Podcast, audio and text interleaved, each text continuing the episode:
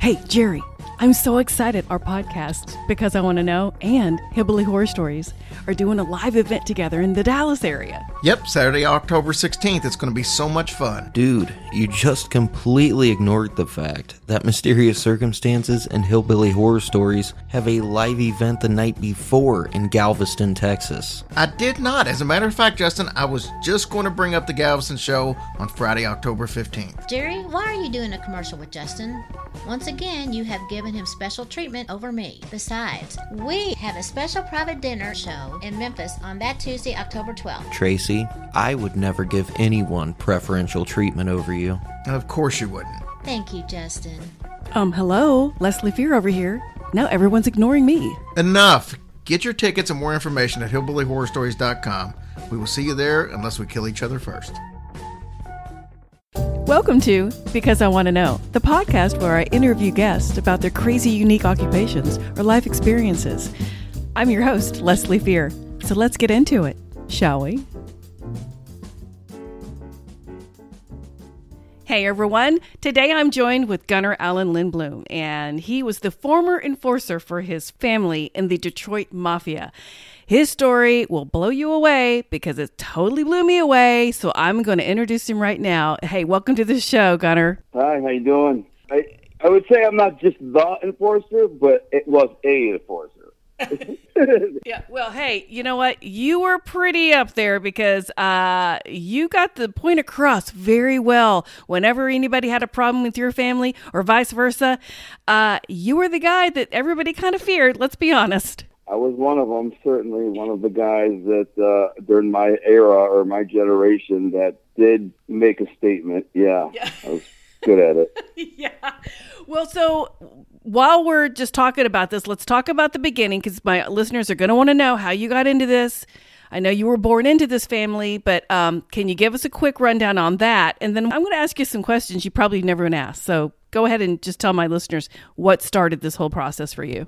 Well, I, I look forward to those questions. I mean, the questions I get asked all the time are just kind of become trite and boring. I want I want some interesting, you know, organic, real, good questions. So I look forward to. Those. So it, it started with me. Uh, I mean, it wasn't like a start to it. It was just my mother was Grace Carmela Tocco, and her father was Peter Paul Tocco Sr., and his cousin was Giacomo Blackjack Tocco, um, the boss of the Detroit Mafia for 40 years.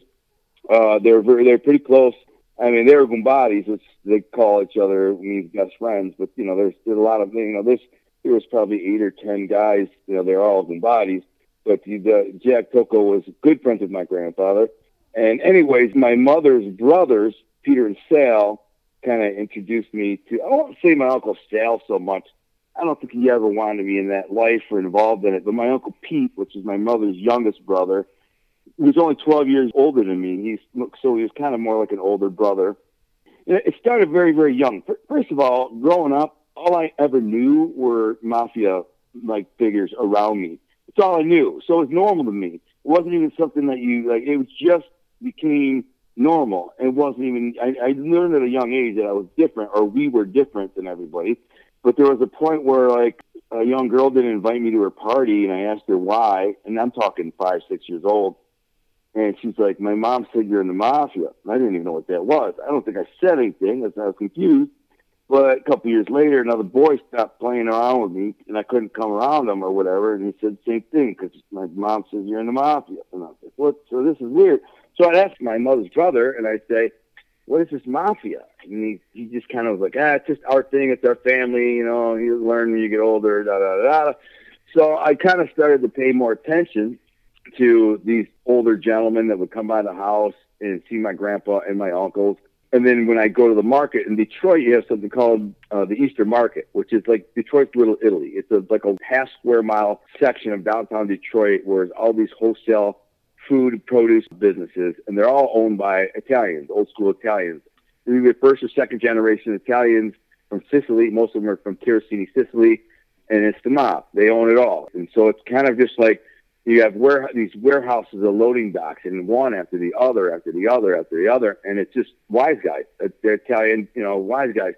Some more than others. Some businesses are mostly legit, but some are totally mobbed up. And each one of them has their own little um like uh I don't know, an area like like a lounge area because when they're not working, they're waiting for trucks to come pick up loads of Right. you know food or drop or drop off.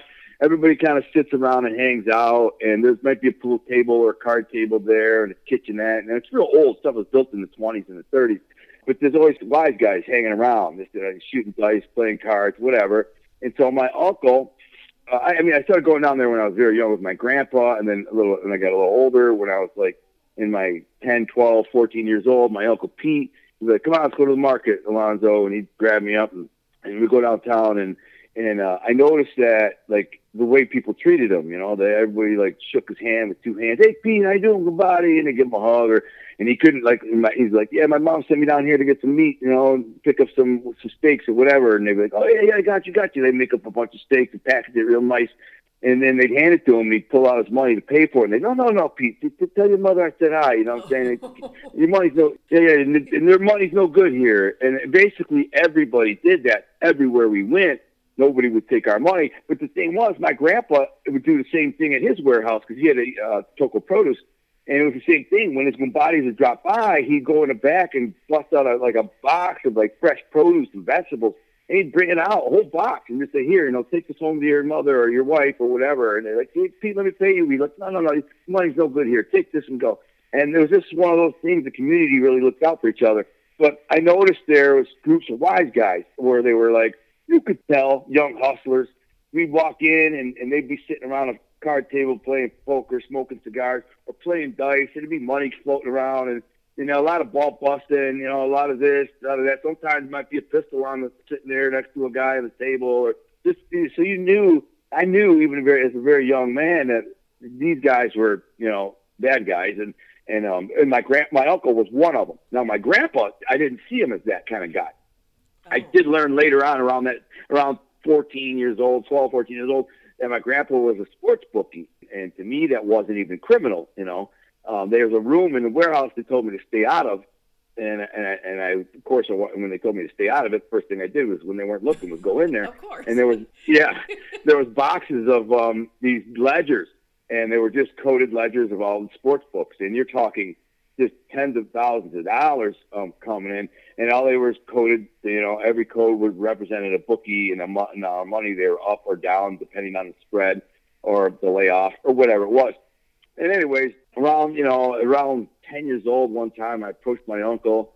I saw a mini bike I wanted real bad. I went up to my uncle and I said, you know, buy me this mini bike. And he kind of laughed at me. You know, he's only like 22 years old, you know. But had nice, yeah, and he had a big gold chain Cadillac, dressed real natty, you know, just kind of a slick dude. And I said, well, Pete, buy me this mini bike. He's like, I'm not buying no freaking mini bike, you know. And he's like, I tell you, it's the mini bike. He's like, so there these things. The Jerry Lewis back in the day had these like donation cans. You could grab, like kids could grab the can from the local 7-Eleven and go stand out in front of the store and jingle it and say, would you like to donate to Jerry's kids? You know, they people would put the spare change in there, maybe a buck once in a while, and, and then you donate the money. But so he said, go get that freaking can, and that's how you get your money. He said, the top pops off, keep the money. I was like, you know, of course, he's just my uncle, the man that I looked up to Right. as like a mentor, kind of telling me this behavior is okay, not just telling me that, but encouraging it. So I'm like, all right, so this is what we do. So I went and did it, and and I I raised 140 bucks, bought the mini bike for 95 dollars, turned like ten dollars into the the 7-Eleven in the can. I was like, wow, that was easy, you know. And then I remember the next real conscious memory I have of uh, a scam was um, I wanted a bike. My mother was on welfare. Around this time, we moved out of my grandparents' house, me and my sister and my mom. We lived in a big house in Grosse Pointe where there's a lot of money. We lived in a neighborhood that was like big money, big, big money, Grosse Pointe, Michigan. And um, if you look that up, it's some of the most expensive real estate in, the, in America. Uh, actually, I think it is actually per square inch the most expensive real estate in America, more than like Malibu or something. Wow. Yeah, but our house wasn't real, real spectacular. The house today I lived in would probably be about a million and a half dollars or something. But I mean, it was it was a nice house, and I lived there till I was ten, I think. Well, Gunnar, Uh, let me let me ask you something. So, your mother was the one who was actually tied into the Italian part of your family, correct? It wasn't your dad, because that you know people were going to go, where did he get the last name? So, you were living with your grandparents. Your mom and dad split up. Your mom decided, hey, I want to do this on my own. I can do this on my own. Although she had some depression issues, I think, and some issues about leaving your dad and and and having to leave your dad. Your dad wasn't very nice to her for a long time and I was just trying to give my audience uh, a little rundown on that. But no, so keep going. So you guys, your mom says, "Hey, let's move out. I want to get our own place." So you were about to tell me that. Yeah, so yeah, my mother is, is, was 100% Sicilian, and my grand my parents divorced when I, I was like four, and then we went and lived with my grandparents Yeah. in this very rich, wealthy enclave called Grosse Pointe, where, by the way, the entire mafia epicenter lived. Everybody, the entire mob lived within like a five block radius, and it controlled everything, and everybody knew who everybody was. You know, I mean, and the civilians they knew who we were, and they were respectful. But um, some people were a little nervous and off put by the fact that the mafia ran the neighborhood. But you know, but it wasn't. It wasn't like they were. You know, they. they Believe me, the neighborhood was like this. No kids were coming to the neighborhood to sell drugs or steal or nothing like that because the mob took care of it. But yeah, so my uh my mom said, you know, she could tell her parents were kind of getting frustrated having, you know, her and the two kids live with them, and so she decided to strike out on her own. And she got us a little house out in Harrison Township, about ten miles from where we were living. And um, and those I call those years my wonder years. I lived there for like three and a half years in this little this neighborhood in this little house. And you know, my mother was mentally ill and had manic depressive, and she got sick. And I mean, it was it was a tough time in, in terms of that because she she told my grandparents that she was working as a as a school teacher, but she really wasn't. We were on welfare, and my mother was on medication. She was super medicated and slept all day. She didn't clean the house. She didn't take care of us kids. I ran the streets, you know, like something. But I all I did was go fishing every day and, and like play with my BB gun in the woods, you know, next to my friend's house down the block. And like it's all we did is go fishing and play in the lake, and because it was right on Lake St. Clair. I lived across the street, but all my friends lived on Lake St. Clair. So I mean, we just had a blast. I mean, we had like a chunk of woods, a couple acres, and we put a, a bike track in there and forts in there, and we hunted in there and trapped in there. And we thought we were like up in, and we loved it. But uh, my mother just didn't know what the hell I was doing. And anyway, I wanted to get into freestyling with a bike. You know, the trick you do the tricks on the bike because the kid in the neighborhood was doing these tricks on the bike, and I was like, man, he was this kind of nerdy kid, but he, I watched him do these tricks, and I thought they were so cool. I'm like, dang, dude, I want to, I want to learn how to do that, you know. And I, you got to get the right bike. So he told me to go to the bike store. The kid actually worked at the bike store, and he showed me the bikes. He says, "This is the bike you're gonna need." And it was like 300 bucks. That's a lot of freaking money. You're talking 1985 or whatever it was, or you know, 86. And I said, Mom, can you buy me this bike? He says, I can't afford that bike. You know, she's like, I give you a hundred dollars for your birthday, which is out of the welfare check, um, but that that's all I can afford. So now I approach my Uncle Pete and I say, Uncle Pete, because we used, we still went to my grandparents every weekend, by the way. So Friday night we'd leave our house and drive to my grandparents' house in Grosse Pointe, and we'd spend the night Friday night, Saturday night, and then come home Sunday night. And what I don't that- understand though, Gunnar, I don't understand how they how did they I know your mother never asked them for money, but how did they not know she wasn't paying attention to you guys? You couldn't have been cleaned up. You couldn't have had clean clothes. How did they not know?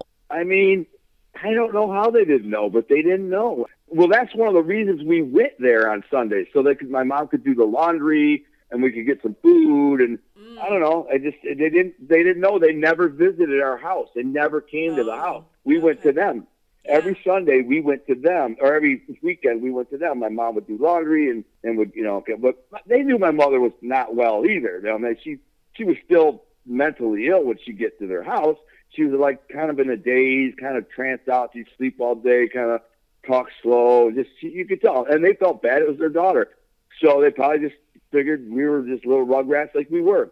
Yeah. And uh, my sister was a really pretty girl, and I wasn't necessarily a real handsome kid or nothing, but I was a the athlete. I was a really good athlete, a super athletic, Yeah. super high strong, a little little wiry, muscle bound kid. Anyway, so one day, uh, one weekend, I went there and I see my uncle Pete, who was living with them still, because he was young. You know, he's still in his twenties, and um, I remember he got busted for selling coke around this time Oh wow. and they were really yeah they were really on him because my grandfather and grandparents were really against drugs, even though the mafia generally isn't necessarily against drugs like the myth says. Um, I was just on a documentary, Seth Ferranti's documentary that talks about debunking the myth of the um, mob and drugs, and they're all, they're always going to sell drugs because that's where the big money is. But my my grandfather was old school, and so was my grandparents. So when he got busted selling coke, they just made a big deal out of it and really harped on him for freaking years. It got to the point where he left. He left. He left, moved out. He ended up coming back, but he's like, "Leave me alone, freaking." He said, "I got busted with some coke, so what?" But anyways, I get down there and um and I said, Uncle Pete, man, buy me this bike. I mean, I know he got money, man. We go to the market, you know, he's around, he's around all these wise guys. He might sit down and play dice games for 20 minutes and win 500 bucks, 800 bucks. You got a knot of freaking size of my fist. He pulls it out, throws a couple freaking hundreds on the table. He wins a few hundred bucks, and we leave, you know. And I'm like, you know, you got to the freaking money. I just need 200 bucks to get this bike. He's like, I'm not getting. He's like, listen, go get your cousin Johnny. Actually, got my cousin Frankie. Excuse me you know, Frankie lives a few blocks away. Like I said, all the freaking mob kids all lived in the neighborhood. So I go now I'm there for the weekend. So I go get Frankie. He don't tell me why to get him. He just says go get Frankie.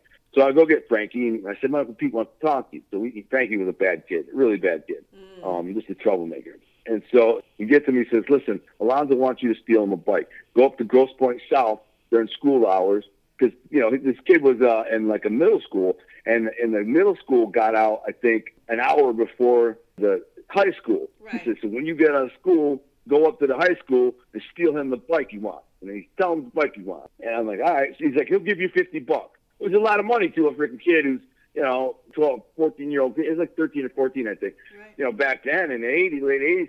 So he'll be back next weekend. You got his bike, he'll have your money. So that's what my uncle Pete tells me. That's it. I come back the following week. I go over to Frankie's, you know, hoping he's got the bike, and he does. He's got the bike. It's sitting in his garage. It wasn't exactly the bike I wanted. It was a Haro Sport, but close enough. So I gave him the money, and that got keep fifty dollars. You see what I'm saying? So I'm yeah. like, this is how we operate. You find a, a shortcut. You kind of find an avenue to cut the corner, make money, whatever. Right. And that was basically my, my progression. Started there, and then shortly after that, uh, there was this guy who owed my uncle like twenty thousand bucks for coke and gambling and loan sharking, and and the guy ran a high end restaurant called Bobby Moore's Flying Fish, which I learned later on that was owned by a huge coke dealer, oh, wow. but I didn't know this at the time. And he he's yeah, big coke dealer, man, famous kingpin. And anyways, it came up with this idea to pay him back some of the money. What they do is create a job position for me called a sinecure job, and I would just go in and pick up a check every week, and then give the check to my uncle, and basically now the restaurant would be helping pay off, you know, this debt for my uncle. So once a week I'd walk into this place and I'd get a check for three fifty. The lady doing the payroll, she didn't know I worked there or didn't work there. And they called me a baker. I'd walk in and just say my name and she give me a check and I walk out the back door and I go give my uncle the money and he give me fifty bucks. And so it was interesting because what really this is a funny story. One day I was walking out there and they had all these perch. This place was famous for their perch and they they sold literally a ton of it a week, like they uh, like a thousand pounds or more of a, a week. Wow. It's a high end place, and like a five star place. It's about a mile from Grosse Pointe, so a lot of the high rollers come down to this place, right. and it's owned by High Roller, and everybody goes there. It's like you know, it'd be the modern day equivalent of like probably a hundred dollars a plate, you know, maybe 125 a plate. Wow. So it's a real high end place. Yeah. And um, they get perched in these big boxes, and they dump them out on the on a scale and then they, what they do is they grab like a pound worth or half pound, put them in bags, weigh it, and then they give it to the chef. And then so when somebody orders them, their bag is already pre-made with the you know half a pound or whatever it is, what they call a platter or a half platter.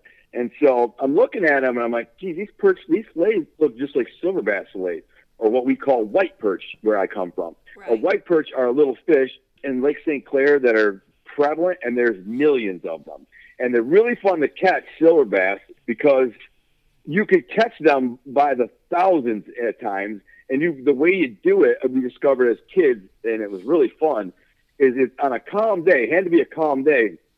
You'd sit there on a little boat, a little 14 foot boat, you and a couple of your buddies, a little motor in the back of the boat, and you would sit there with binoculars and you'd be scanning, scanning, scanning, and all of a sudden you'd see seagulls start diving at the water and they go crashing. Now, what you would do at that point is start the motor and just rip over there as fast as you can.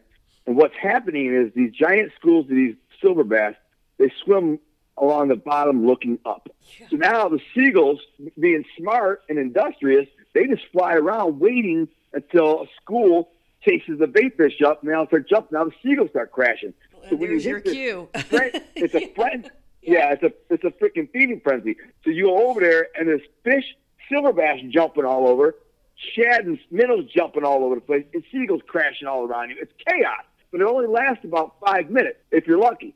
And then it kind of the, the bait fish school kind of disperses, and then the silver bass move on and start uh, like they'll move on in a school of like ten thousand fish, and they'll move on and they'll maybe go a quarter mile till they hit another school of bait fish, and then the same thing happens again. And so you can follow them around. If you get a calm day, you get up there at crack of dawn, you could follow these school of fish around and catch 500 of them or whatever. Because uh, you catch them on every cast. You can catch a thing that like a Mr. Twister jig that looks like a minnow. You skip it across the and bang, bang, bang. They all hit it, and boom, you get one. And then you throw it in the boat, and we fill these boats up, fill them up and then we would take them to um, a place called Sampson's Fish Market and pay them 35 cents a pound to fillet them. And then my friend's brother would drive them down to this freaking guy, Harry, who was managing this place. And I said, bro, I'll set, I started off when I said, I, I can sell you silver bass or white perch for it. Cause he said, I said, how much you paying for these for a pound? He's I'm paying, uh, I think it was $2 a pound. And I'm like, I sell them you for a dollar fifty is what I said. He's like, well, these not the same thing. People will know. I'm like, trust me, they won't know. They just want, if you batter and fry them, nobody will freaking know the difference. He's like, I don't know. I'm like telling you. I'm like, all right, here's, I brought him some here. Fry them up, put them on a plate and eat them. And let everybody eat. Let them know.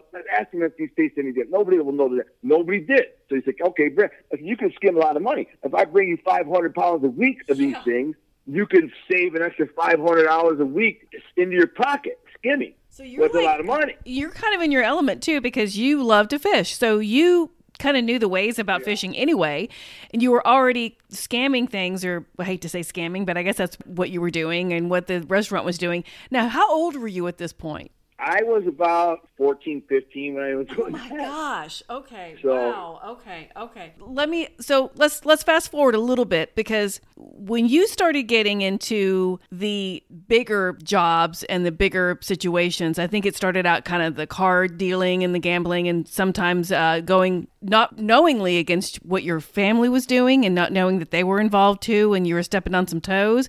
That wasn't fun for you either, right? I mean, from that point on, I was kind of introduced into the, world of the mafia. It was about around that time my uncle Pete started saying, you know, the mafia is this. It's called Cosa Nostra. Is how it operates. Uncle Jack, that's the boss. Which I had a feeling he was somebody powerful already. I just didn't know how powerful. I had no idea he was the, the most powerful. But then there was other figures that came around, Uncle Nicky and Paul Corrado and, and Tony Giacalone and these guys. And he would point them out and say, this is who this guy is. And this guy's somebody, somebody. And this is somebody. So I'm paying a little more attention. So I get expelled from school at age 15, which is just a long, you know, quick story is I was just a bad kid, getting a lot of trouble, fights, and got involved in the stolen property ring, yada yada yada. Right. And I got expelled. Inde- I got expelled indefinitely from school at age 15. Like there was no coming back. My grandfather had to sit down with the superintendent of the school board. Didn't matter. They were not intimidated. He tried to intimidate them. They didn't care. You know, he, they knew they were civilians and not going to freaking whack them or whatever. So they just that we don't want him. We don't. He's a he's a bad kid. We don't want him in our school. He's not welcome. So I was out of school for a year. Then I did go to adult ed on and off for the next like. Gunnar, let me ask you something real quick. Before you got expelled permanently, why was that? Was it because you were just angry. I don't I don't know if you were necessarily were an angry person. I just think you wanted your way and you were used to getting your way and people worshipped you in the hallways. I think it's more than that, man. It wasn't me getting my way and I was a kid who had very little adult supervision right. and the only role model I had only role model I had was my dad who was a you know a woman abusing alcoholic and then my uncle, who was a you know a convict criminal, a wise guy, you know. But I really think that I liked attention, or I wanted attention. And not that I liked it. Let's face it, we all want attention. Absolutely. We all like attention. Yeah. Well, I wanted attention, and I bounced around from schools when I was living with my mother. And that's how I ended up living with my dad. Because when I was living with my mom for those three wonder year years, and she ended up in a mental institution, and like nobody even knew that. So me and my sister are now living on our own. My sister is 16. Uh. I am 14 years old. And then I got in a fight. I beat up some bully. By the way, I hated bullies. I've always hated bullies there was some kid picking on uh, a big kid named Bruce the Moose, a big, harmless, nice kid. and the kid was picking on him. So I picked a fight with him. I didn't think he actually jumped on my back when I went to walk away, so I flipped him over and pounded his face in. But the principal was there. I had been suspended already ten times already. Oh, so gosh. keep in mind, I've been I've been in school ten weeks only in eighth grade. Ten weeks.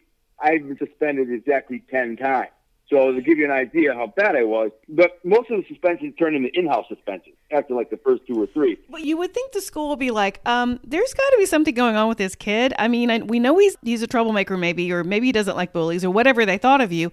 Wouldn't they go to your home or call your mother or your dad or someone saying, They "What's did. up?" They oh, did. oh, okay, They did. okay. They did. That's what happened. That's how it ended up. That's how it all ended up. They called my mother, who was had you know sole custody of me, and my mother said, "Oh yeah, I'll discipline him. I'll do something."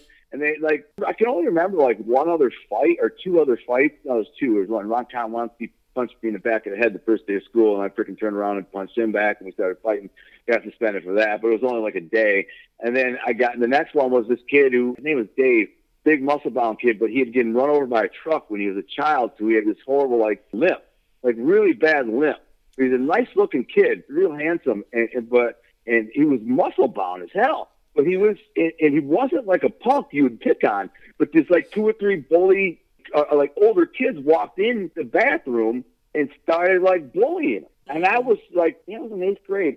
These kids didn't even know me because they came from another schools. You know, we all came from different schools, like elementary schools, to go to one middle school.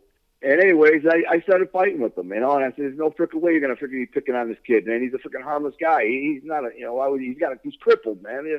So I went berserk and beat one of them up and whatever.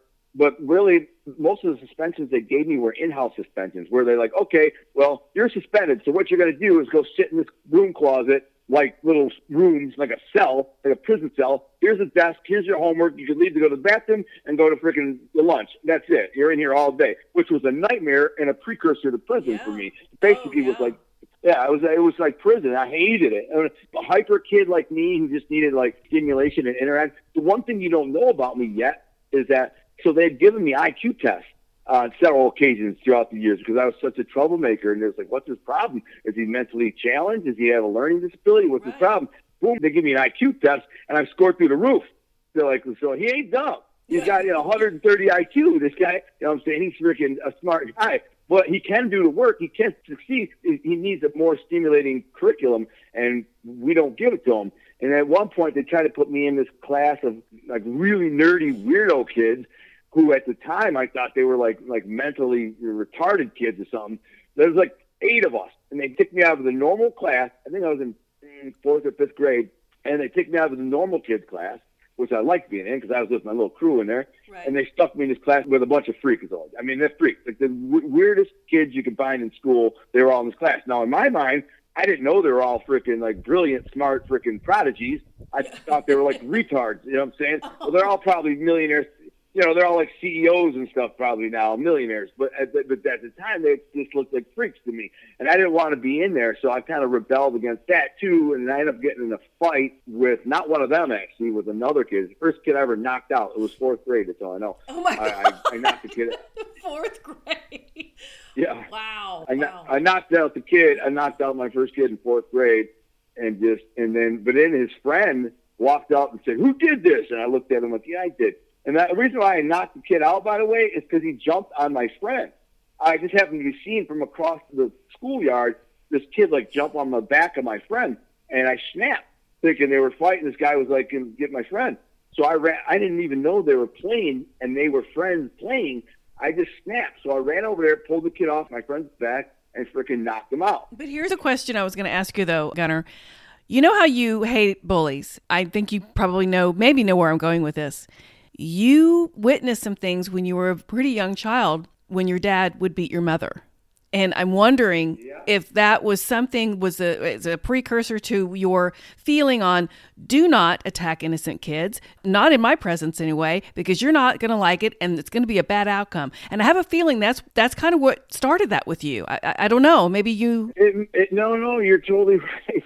You're totally right. I'm not laughing at it. It's funny, but it just made me think of so. Let's be honest. Fourth grade kids are not knocking out children. So you had PTSD from this stuff. It sounds like. Yeah. No. Well, I'll tell you a couple of things. So look, just to finish off with that fourth Yeah. grade kid, what happened was after I knocked him out, his friend walked up and said, "Who did this?" And I said, "I did." And that kid smacked me in the mouth. And I freaking went crazy and chased that kid around the, school, the schoolyard for the next 20 minutes trying to get him. I ended up punching one of the school lunch ladies in the stomach. Like he was hiding behind the lunch lady trying to get away from me. Oh, wow. And I freaking was swinging at him, punched her in the stomach, and it just, and they basically had a big sit down with my mother. And that and they said, listen, it's not working out with him in the special class. We're going to put him back in the regular class. Whatever. But so Right. this is funny. I'm going to take you back to kindergarten. Kindergarten. And my parents divorced when I was four. Right. I did go to kindergarten for a few weeks, but then they got divorced, and I went to live with my grandparents, and they put me in this new school called Trombley, which is right in the mob central neighborhood I told you about, where it's all mobbed up. and It's all mob kids there. And the first day of school, there was this big kid who was like a total bully. And anyone who ever seen The Godfather, this guy was like a Luca Brasi, like this big dumb kid, and he was bullying all these kids. So they gave us these building blocks, these wood blocks, and they were like full size, so you could build like a fort out of them, and you could build things with them, and that's what people were doing. They building little forts, but they were wood blocks, legit, like two by fours and four by fours and stuff. Well, this kid walked up and said, "Give me that, give me that," and he's taking everybody's stuff and like kicking over everybody's creation. And I'm sitting there watching this guy, and I'm like, "Man, hell no!" So I picked up a two by four and freaking walked over there and smashed him in the head, and just started freaking wailing on him with the two by four. And so that's a kindergarten. I got suspended for that, you know, for you know beating up this. And by the way, that kid, he was like two years older than everybody because he got he was big dumb kid. He got held back a couple grades. So the kid's like seven years old in kindergarten, picking on these kids. So that, but right after, right before that is when I had seen my mother being beaten up by my dad. So you might be right. Well, I, I just think that you know there's a correlation there. There has to be because you know when a, when a child witnesses something like that, that's traumatic. I mean, regardless of if you're over it now and all the things. Uh, I know you didn't really have a real close relationship with your father. I think you would have liked to have had a better relationship with him, but uh, it just didn't turn out that way. And part of the time you were in prison. But yeah, to me, I'm like, I was listening to you on other podcasts going, well, he was going through PTSD. He, and I'm not excusing it. I think you even knew some of it was a little more than it needed to be, but I understand why you wanted to beat up on kids that were beating up on other kids or picking on other kids. You took it to a little extreme, but so did your dad. Yeah, and also women, like anyone who abuses a woman physically, I've always had a. I mean, I saw a guy one time. I was driving down the street with my girlfriend. Now, my girlfriend knew me really well. I'd been with her probably ten years at the time. She never. She she'd seen me only once or twice getting a couple fights. She saw me not really fights. It's just me knock out a couple guys with one punch for knockouts. So she knew I was, what I was capable of. She knew my reputation. She knew all the everybody talked about it, whatever. But she she seen me just smash a guy over the head with a TV just for hitting on her one time. I warned the guy. It's My girlfriend stopped. And he just kept doing it, so I smashed him over the head with a TV. She didn't say a word. She saw it coming. She jumped out of the way, but never said anything after. She's just like, yeah, I, I knew that was coming. This is before you were big and steroids and working out a lot. Is that true, or or is this? No, I was big. No, I oh, was Oh, you were big, big then. the. Okay. Yeah, yeah. yeah. I, I've been big since since I was like 16, 17. Oh, okay. Working out. Because I you know. remember you were saying you were kind of a wiry kid when you were younger, so I didn't know when that started. So you get kicked out of school permanently at 15. So now, wh- oh boy, you gotta maybe start working more for the family. I'm not sure what happened after that. I'm, I'll let you tell everyone. Well, after that, I went straight to the street, and, and that you know I got kicked out for being part of the stolen property ring and all this stuff. And I, around this time, I racked up a few charges for. um I got a felonious assault, a couple of assault and batteries. I got a um, malicious destruction of property charge, a false police report charges. We're talking felonies here, so I mean I'm already racking them up. I'm 16 years old. I got like five felonies already. So now, and I just took to the streets full time. My dad worked all day, so I could hustle all day long, sell weed out of the house, you know, and just run around the streets selling a little bit of coke and, and weed and ecstasy, and not ecstasy, but acid and um, like microdots and anything I could get my hand on that would make me some money. And I lived the life of a freaking young, lazy dope dealer. And, and then around 16, I had a couple friends of mine. They're starting to work out and got buff. They played football, and the girls liked them, and I wanted to be like them. So I, we started working out together, and I got into working out, and I had pretty good genetics, and I blew up pretty fast. And then I discovered steroids, which the irony is, like, I discovered the money in steroids, not the effect. I didn't need steroids. I didn't take them. Right. Like everybody thought I was on steroids. They all thought I was on steroids because I sold them. So they just assumed I was on. And they'd always say, "Hey, I want what you're on, bro. You look good." I'm like, dude, I'm not on nothing. Come on. I'm like, and I tell you, the joke's on you, man. It's nothing. I just eat real good and work out real hard, and that's it. I know I probably had in my mind. I'm thinking I probably had better genetics than you uh, to a degree. But if you work out hard and eat good, you're going to get good results too. I would rather make a hundred dollars off a bottle of steroids than waste a hundred dollars taking a bottle of steroids. You see what I'm saying? Oh, yeah, I was no. that greedy, I guess. Yeah. I, I'd just rather have the money.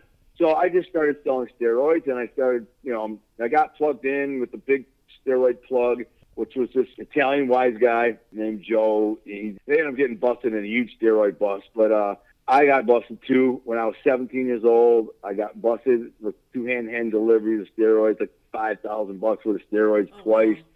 But around this time, I'm in the. I end up going to the youth home for once for two weeks and once for ten weekends.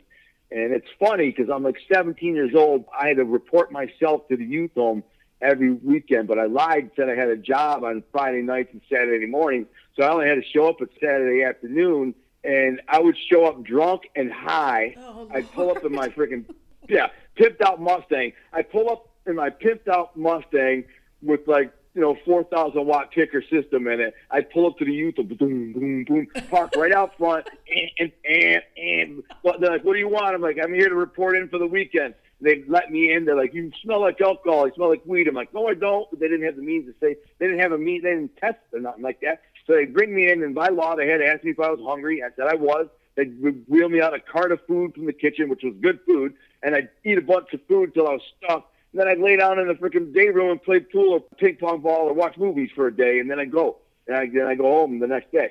So I mean, that's it's around 17. And the thing was, I was bigger, more muscle bound, and more like man developed than half the guys, uh, corrections officers who worked in there. And because I'd been working out for about a year and I was, you know, a year and a half, and I, you know, I was just a big muscle bound kid. Meanwhile, the rest of the kids are in there. They're all like 14, 13, 14 year old, 15 year old bad kids, but they're like 90 pounds. And I'm like about 160 to 170 muscle bound, which is, you know, kind of like a muscle bound man. Yeah. And anyway, so I I get busted with the steroids. I fight the case for a year and a half. Uh, my grandpa actually bribed the judge. I don't know if you call it a bribe. It's a Yeah, payoff. that's a bribe. He, he, ga- he, he gave the judge ten thousand bucks to see that I don't go to prison. And so they there was a big deal. They really my grandparents were real upset about it. but by the way, I didn't mention this. At around 16 years old, my uncle Pete, my mother's brother, busted me with some weed. And this is kind of funny because it was a weird thing. He's a wise guy and a biker, so he did both, which is strange, but it happens. And um, so one day he might be dressed in a shirt and tie and a suit, you know, whatever. And Next day he might be wearing like a leather biker jacket. It just was his style. He liked to change it up. So he bought me this leather jacket one time. It was a brown jacket. I'm like, I don't really like brown, man. I want a, I want a black one like you got. It was a cool jacket. I liked it. I said, I want one like you got. And he's like, all right. And so he bought me one and got me basically the same size as his because he figured I'd grow into it. You know, I was young. I was like 16 years old. Right. So, anyways, I come over for the freaking dinner like I always did every weekend, and I had left a bag of weed and a bunch of money in the pocket. And when he went to like leave to go to the market or something like that, he grabs the wrong jacket, puts it on. I don't know. At some point, he discovers there's a bag of weed and a bunch of money in the pocket. So when he comes back, he's like, you know, Alonzo in the basement. And I was like, oh no, here we go. Like I Yeah. can tell something. The dreaded wrong. When you get in basement the talk. basement, Yeah. The basement is trouble. Yeah. Yeah, it usually it means you, you know, I knew. Yeah. It's not like he could whoop my ass at this point. I don't even think he could have whooped my ass if he wanted to. But yeah, he probably could have whooped my ass at this point. But he wasn't the type to like beat beat up on me. He just Right. he never really did that. But I can tell he's mad. And he pulls us out of the pocket. He goes, "What the f is this?" And I said, "Sweet." Now I kind of get the chills. I'm all scared. Oh my god, my uncle found drugs. And is he gonna tell Grandpa I'm in trouble? And, he, some weed, man. Listen, so what? Just some weed. He's like, what are you doing with this? I said, I, I sell it to make a buck, man. I got to make a living just like you, you know. And he smells it. He goes, this is some BS weed, and he throws it at me. He says, listen, if you're gonna sell weed, sell good weed. Just come here. And he takes me upstairs to the, out in the garage, and there's some boxes and under some stuff. And there was like a tarp, and he opens it up, and under in one of the boxes, banana boxes, was about ten pounds of weed. and he said, "You take one of these." He's like, "You know, how much you paying for your pounds?" I'm like, "About a thousand bucks, I think it was." He's like, "All right, take one of these, thousand bucks. You know, just when you're ready, take another one." So he became my weed dealer too. So now, I mean, so yeah, so now I got I'm selling weed for my uncle, and he, the reason I got in with the steroid crew is because of him, because I threw his name out. I knew these guys are big steroid dealers. I had a, like a go between using a guy named Jerry Gadet, but that guy went away to play college baseball, so I lost my plug, and I knew who the plug, the main guy was. So I approached him in the gym, this guy named Joe, and I said, "Hey man, you know, I'm Pete Tocco's nephew. You know, I got a." Uh, next thing you know, I'm at his house and I'm dealing with these big high rollers on the steroid tip. These guys got busted with like twenty million dollars of steroids or Oh something my crazy. god. Yeah, was the biggest steroid bust in American history is what it was at the time. And it was like five countries, 15 states, like 150 guys. It was crazy. This big network, the whole thing. But I was a little peanut, and I just happened to be. I didn't know any of that at the time. I just was like, oh, some guys sell steroids. I just got some money, got a nice house and a big boat, but uh, I had no idea that they were, you know, balling like that. And I never, I didn't know until after the newspaper, and it was all in the newspapers and stuff. But anyway, so around age 17, 18 years old, I go to, well, I go, end up going for the steroid thing around 19 years old. And fought it for a year and a half, busted when I was 17. Don't go till I'm 19. Turned 20. I turned 20 in jail. My mom died that same year. Oh, I'm sorry That to hear really that. kinda Yeah. me. And I, and I, let me ask you something. And I'm so sorry that your mother died when you couldn't be with her. I kept asking it to myself every time I heard you tell people the story or any of your story. When you started needing money, why didn't you just ask your family for money instead of doing illegal things? I mean, is it just because it was in already ingrained in you that you'd already that's what you knew, that's all you knew? Would it be disrespectful if you asked for money? They were your family. I mean, I know you weren't full Sicilian Italian because your dad was, I think, Swedish and your mom was. She's Sicilian. So you're almost like a Fitzroy uh, when it comes to royalty. That's how they do it, uh, like King Henry VIII. He had a son with a mistress. He definitely recognized him. He had a place at court, the whole thing. He had power, but he was still not the full blood son of the king. So you, it's kind of like that with you, right? But why didn't you just ask him for money? I mean, listen, uh, we all have our pride. You know what I'm saying? Oh, it's yeah, that yeah. simple. It's the same reason my mother didn't ask for money when she needed it, and she or help when she needed it. She just wouldn't because she had her pride. I, you come from the culture I come from, you just don't walk up to your grandparents and say, "I need money." You know what I'm saying? Unless it's like for what emergency, you got to you, you got to go to the dentist or something, or you, you got a doctor appointment. What do you need money for? Not to survive. They're going to say, "Quit your ass a job." But I, I and they would have gotten me a job, but I was a lazy bum. Yeah, you wanted know? the easier, quicker I, route. Yeah. I enjoyed the street life, and I enjoyed that street life. I enjoyed sleeping in till eleven o'clock in the morning, getting up, smoking a joint, working out at for a couple hours, and hanging out, putting my beep around my belt, go do my rounds through the neighborhood, jump in my nice tricked out car, drive to the neighborhood, go from friend this friend's house to that friend's house, to this friend's house. That. Oh, I get a beep. Somebody needs a bag. I'll meet you at the 7-Eleven. I get another beep. Somebody needs a bag. I'll meet you over there. Oh, you need a beep. And I carried around a big knot of money, three, four, five thousand bucks in my pocket, and everybody knows I'm a drug dealer, and that's almost a high in itself. right. So one of those things where you just, you know, especially like with me, I felt like I was this scrawny kid that nobody liked, and now by the time I'm in my late teens, kind of this muscle-bound tough guy that now everybody respects because I was, you know, a drug dealer and I was a tough guy. And then, like two, three years ago, everybody thought I was some little punk ass little squirrel. Then they see me break a few guys' jaws, you know, beat the crap out of some guys at parties and stuff or Right. uh, bars or something. Now everybody's like, "Hey, how you feeling? Want to shake my hand, be my friend?" So that had its own little power trip too. You know, normal kids don't think like that. Normal kids aren't thinking like that. They're thinking about graduating high school, going off to college, you know, and what career they want to start, whatever. I didn't have those, those options because you know I'd been kicked out of school. So I just uh, this is the world. The thing is, you get kicked out of school when you're 15 years old. Everybody normal is in school. So what do you got left? That's you got true. dropouts, degenerates, drug addicts, losers, bums, thieves, cons, scams, and liars. That became my world. They Yeah. all, you know, that's all I knew. No, it makes sense, and that's the thing. I mean, no, that's that's all you knew, and that's all you were shown. Plus, you had no parental guidance. There was none of that, so you pretty much raised yourself from the time that you you guys left your grandparents' house until the time you got kicked out of school. So so now you're you're doing the the steroid scene. and the weed scene, correct? Or No, I'll do both. I was doing both. And You then I got okay. busted, and then I went to jail for.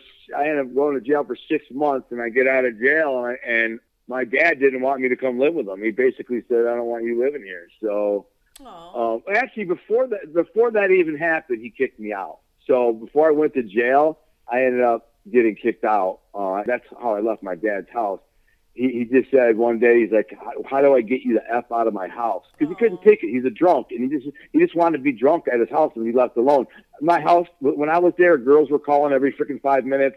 You know, friends were popping over. The phone was ringing all the time. I was in and out of the house. Drove him crazy. He, you know, a normal father wouldn't even have noticed, but he was a drunk. You know what I'm saying? He just wanted, Right. so I said, just joking, give me 500 bucks. I'll leave right now. And he's like, I'll write you a check and help you pack. So I said, all right. So I called my cousin Joe, who had a house on Seven Mile in Detroit. He lived with his boy Dino. I said, bro, can I freaking rent the basement of, of your house out? I'll give you guys 150 bucks a month or whatever it is. And they're like, yeah, no problem, man. So I, I, I packed all my stuff and moved in with my cousin Joe and Dino, and and it was great. All these guys, these are two big bodybuilders, man. They're really nice guys. They're super sweethearts. And then I ended up going to jail, getting sentenced finally for this steroid thing. And I'd only lived with Joe for like maybe two months. And I go to jail. And then by the time jail, I don't know. I decided I didn't even want to live with them guys, I think. And I was like, I just want to live with my grandparents, which which I love my grandparents. I just thought, man, this would be much better if I live with my grandparents. I could live in my grandparents' basement. Man, I got good food, I have good structure. I, I liked my grandparents. I wanted to be around them, you know. But that didn't that that that wasn't good either because two old people that are in their freaking sixties or whatever, late sixties, seventies, they they don't want a young twenty year old kid living in their house either. Same reasons. Girls calling all the time, people coming and going, people calling. They didn't want that, and it drove my freaking grandparents nuts, especially my grandmother. Uh, my grandpa never really had a problem with it. He was really chill, but my grandmother especially hated the girls. She hated putanas. The girls would call them. I get girls. I had ten different girls call me a day, and she- she knew I had a girlfriend, so she just she hated the girls. She she didn't. It drove her nuts. So I finally moved out on my own. But around that time, this is a pivotal point in my life because I was 20 years old, and around this time, my cousin Nina Mizuraka's graduation party was this event, and it was a big deal, and like all the mob was there, and um, I just got out of jail, and my grandpa was sitting down with several mob bosses, including Tony Giacalone, Jimmy Bologna, and all these other guys. And my grandpa said in Sicilian, he said, you know, why don't you put Alan work? And my grandma says, no. Now they don't realize I can understand what they're saying because they're speaking in Sicilian. And I'm like, I'm listening. I'm like dancing with my little cousin. One of the little girls are like got their arms wrapped around my legs and we're just to the music. It's a big party. And my grandma says, no, no, no, he just got out of jail. You know, and my grandpa says, I maybe give him a job, Tony. And he's like, yeah, you know, okay. And then my grandma says, no, it's time to hand on the table. And I said, do I get to stay in this? And they all looked at me. And there's like 12 people at this big round table. And they're like, you know what we're talking about? I said, yeah, yeah. And Grandpa just asked Tony to give me a job. And Grandpa says, no, what's the big deal? I mean, I could use a job. And he's like, oh, we'll talk about it when you get home. Now, my grandma was like, you just got out of jail. I don't want you to go to work for Tony because you're going to end up back in jail. And my grandpa kind of shrugged, like, like she's the boss. She makes the calls. So here's what ended up happening. So my grandpa starts telling me, listen, let's go to the market. Let's ride with me to go here, ride with me to go there. And he starts introducing me to his Gumbatis, these high level mob guys, the highest level there are. These are the guys that, you know, when you look at a movie like Goodfellas, for example, and, you know, and he like, there was a guy named Paulie, and Paulie was the main guy that they all looked up to and like idolized. Paulie answered to another guy, and that guy answered to another guy. Oh. Well, I was around the guys that Paulie and the other guy answered to, meaning the highest level group. My grandpa was with them all the time. He was a layoff bookie, so we'd bring money, drop off money, bring numbers, pick up numbers. So I would go to meet these guys, and I'd hang out with them. Right. His eyes ended up getting bad. It happened a lot more frequently. Even though I stopped living with them after a minute, and I, and I went and lived on my own. Um, I got living with my boy Nick Morelli and my boy Matty Monday, and a couple, of, and then I got my own apartment, my own house. But I, my grandpa, I said, listen, your eyes are going bad because he's blowing red lights, he's crashing up cars. I said, Grandpa, you got to go see your bodies. Give me a call. I'm five minutes away. I'll be here. I'll take you. And my grandma agreed. That's the smartest thing to do. He's going to kill somebody with his bad eyes. Right. And uh, so now I'm driving around town all day meeting these freaking mob bosses. And now these are the same mob bosses that essentially have seen me grow up since I was a child. Remembered when I beat the Luca Brasi kid up in kindergarten with a building block. Remembered when I got suspended for this. Remember when I got expelled for that. Remember when I went to jail for this. Remember when I went to the youth home for that. Remember when I got a felony for this and a felony for that. And they've been watching me my whole life. They know. I mean, they're, they're, they're my grandpa's best friends. They hear every story. They know everything. I see them at the house. They don't say much about it. It's like, hey, Alonzo, how you doing, man? I got a little trouble. You go by Gunnar now, but they called you Alonzo or Al, right? Yeah, exactly. Okay. Just, just, letting my listeners know, like, who's they, who's he talking about? This Al guy? Yeah, that that's you. yeah. So my real name, my my birth name is Alonzo. I, on my birth certificate, it's Alan, but they called me Alonzo all my life when I was a kid, and so that's what my family called me. And um, and my middle name really is Gunnar. So I just kind of switched that. But a lot of my close friends had called me Gunnar all my life because they like it. They're like, ah, Gunnar. You know, so they call me Gunnar. Nobody called me Alonzo except like my grandmother and my uncles and they, some of the old men, you know. But whatever the case, they had known me all these years coming up as a freaking knucklehead. And now here I am. Now, when they were at our house, they were acting like uncles, just like old men, kind of just like, hey, really polite. Like they didn't talk business around women. So there's always women in the house. So if they talk business, they go in the basement or in the back room or whatever. And lots of times they speak in Sicilian. And I couldn't understand what the hell they're talking about, even though half the time they're talking about me. Well, now I go with my grandpa and I go to their place of business and they're sitting around playing penny poker or smoking cigars and hanging out.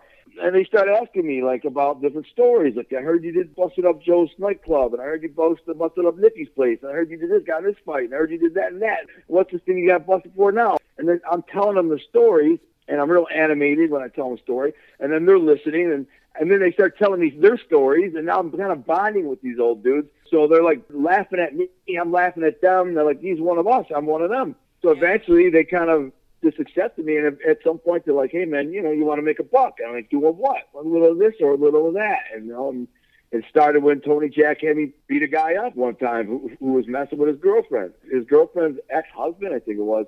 Oh, wow. He come home and uh, he came home drunk and slapped her around, and and she called Tony. Now, if you don't know who Tony Jack is, Tony Giacalone is like one of the most notorious mafia mob figures in the history of America.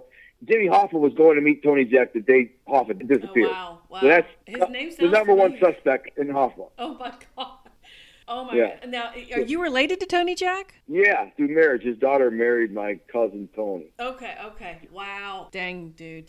that's just yeah. craziness. So, so that's how our families were kind of close. I'm not sure if that's why he was close with my grandpa or if the, or he was close with my grandpa because my grandpa was a big layoff bookie and, and Tony Jack was like the lord over bookies. If anybody tried to book a bet in Detroit, if, if you didn't have the graces of, of like the, the blessing of Tony Giacalone, you were going to have a problem. Somebody like me was going to show up, and you were going to either pay or you were going to be hurt. That was that. And it didn't matter if you're Chaldean, if you're Jewish, if you're Arabic, if you're Lebanese. It didn't matter. You're going to pay Tony. That's it. Otherwise, someone like me will show up. He controlled gambling across the board. And two of his biggest guys were Al Hill and Freddie Salem. One was a Lebanese guy, and one was a, a Jewish guy. These guys are booking $100 million a year in bets, you know, and wow. 10 million in juice. So Tony says, you know, this freaking punk slapped around the, my girl, which who I assumed was his girlfriend, and he's like, "Will you handle this?" I said, "Yeah." So I went over there, and long story short, I put this big gold nugget ring on, and I went in there and, and yanked the guy out of the be- out of bed by his hair, and I pulverized him. I just, you know, mutilated the wow. dude, and then I threw him out, and you know, and said, "Next time you put your hands on a woman, you'll need a surgeon to put your face back together," and then sent him on his way. So she told him, and he said, okay, you know, he, he liked hearing the story when I told him, he like wanted me to tell it. And like I told him, he like, he liked hearing the details about when I hurt the guy.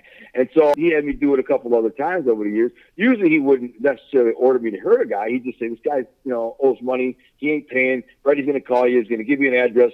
You know, he's going to give you a number to find the guy, get him, you know, I mean, get the money handle you know if i beat the guy up it was only because the guy got tough with me you know what i mean right yeah but most of the time usually they didn't. If I, as soon as I told them who I was representing, I was there to represent. A couple times they were like, you know, F Tony and F you. And I was like, oh, after you Tony and me, and then I freaking smash your face in. And then Tony would be like, why'd you freaking smash the guy's face in? I'm like, you know what he said to you? And he said, F you and F me. And he's like, okay, well, tell me how you did it. And so I did it. I tell him. So one of the next things he had me doing was working security at poker games, which is a crappy job, but easy money. You know, stand around all night, you know, sit in a chair all night by the door And uh, while these guys play poker till there's a one winner, it might take six eight hours. Um, if there's any arguments or you know or kind of heat that comes between any of them, I'd stand up, say, "Come down, guys. You know this is our game. Relax. You know, I mean, nobody's cheating, nobody's yada yada. Yada. There's no um, time limit on how long a guy takes to make his bet or his ante or whatever. So relax. Just, you know, you're playing a game."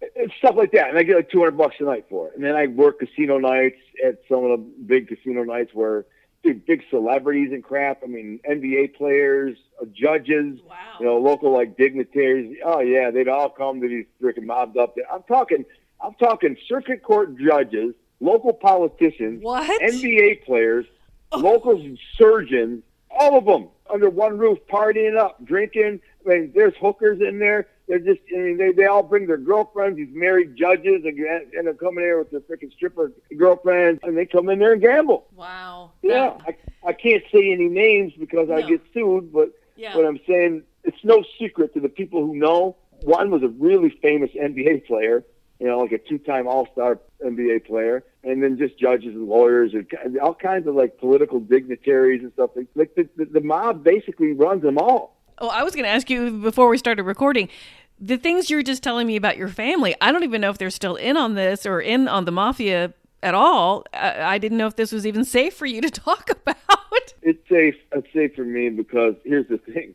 I'm 20 years removed from that world and that life, and there's a kind of a new administration. The old boss died, Tony Jack died, all these other old men died, and the new administration, which is we like my father's or mother's age generation, has taken over. Those guys didn't know me really very well. They didn't know me very well at all. Um, they knew a little bit about me. Some were like my uncle Pete's bodies and stuff like that, and I'd seen them around and they'd seen me around in the market and various places and family functions and weddings and funerals and stuff like that. But I didn't know them. I didn't work with them. You know what I'm saying? Right. So that administration is now taken over. But when I'm talking about what, this type of stuff, it's nothing that the FBI doesn't already know. I mean, the FBI oh, okay. knows all this stuff. Okay, I'm not making anything public that they don't know. Well, that's true. I just didn't know if yeah, yeah. it's just I'm I'm amazed, you know, that and no one's contacted you saying don't say anything else. We're not doing that, or you know, no one's done that in your family. No, no. There's, there's, what are they going to say? I'm, I'm saying that's the thing. Everything I'm saying is public knowledge. Yeah. The FBI already know it. Scott Bernstein, my friend, who's a a true crime writer, one of the best in the world. He wrote the book literally called Motor City Mafia, not my family, and now he's my co-host on my YouTube show and he's also a good friend of mine. In fact, he just texted me two minutes ago, and he writes about this stuff and like writes about it. You know right. I'm saying? Everything I'm saying. It, a lot of the stuff that I know now about what's going on in the family is from him, not because I'm involved or connected or calling or talking to anybody. It's because of him, his research. You know, he's got FBI agents that are in his pocket. He has street guys that you know tell him stuff. So he's really abreast, and he writes about it. You know what I'm saying? That's just what true crime right. journalism do. That's that's what yeah. they do. So so you're you're in these gambling underground kind of rings. All these famous people are coming and going, and regular people and mob people too. So you're kind of bouncing for this place. Is that the right term? I don't even know if that's the right term. Yeah, that's the right term. Security. So when you're working security, yeah. obviously somebody gets drunk and acts stupid. Obviously somebody gets upset that they lost and they feel it's unfair and they want to make a fuss. But the main reason for me, and I was usually because I was smarter than most of the regular dopey like muscle heads that they had working security, right. they had me working the door. So when somebody comes in, if you're not on the list, you can't get in. And the FBI always trying to get in there and penetrate the, you know, these things. And you have journalists that try to get in there and penetrate these things, but more so the FBI to see who's hobnobbing with who. And so the first time I ever did it was as a celebrity roast for a journalist who was retiring from the Detroit News. And Jack Lucido asked my Aunt Patty to have me do it. They knew I was a tough guy and whatever, so they're like, yeah, you know, have him. I need a guy to work the door security, and then and then I worked security there. And in my mind, I didn't know why I need security for something like this, but they made it very clear. Nobody gets in unless their name is on this list. Nobody. I don't care what they say, who they're with, what they're from. So I said, okay. And they, you would be shocked by how many people showed up and they weren't on the list. And wow. like, you know, I'm sorry, you can't get it. They're like, well, we're with the local media. We're with the Detroit Free Press, and you know, he he's retiring from the Free Press. I he's one of my colleagues. I'm like, listen, you're not on the list. You can't get in. I'm sorry. And people, all these people were trying and trying to get in. Well, I didn't know until after we locked the door shut and the roast started And then I realized this is a pivotal turning point in my life. I was 19 years old. Um, this is before I went to jail, actually, because I, I remember I was still living with my dad at the time. Because I remember driving to work that day. I got pulled over and got arrested. So I had got pulled over, and got arrested, and got my car impounded. But I still ended up making it to work so I could do this job at the gourmet house for Jack Lucido. And the guy who's the so I didn't even know what a celebrity roast was. That's how naive I was. Right. Never even heard. I thought it was a roast. The place is called the Gourmet House and it was like a banquet hall. So I'm assuming it was just like everybody's there to have eat roast. You know, that's what I thought it was. yeah, yeah. That's how, that's how naive I was. So we get in there. Mayor Coleman Young was there, a Detroit mayor. And anyways, the comedian or whoever was up to roast the guy gets out on stage, and I am not really paying much attention. I'm leaning against the like right next to the door of my aunt, and I've got a tuxedo shirt. You know, I'm wearing a, like a black bow tie and tuxedo shirt and you know black pants. And all of a sudden he says, "Now listen, everybody who works in law enforcement and or municipal, like judges, police, everybody stand up."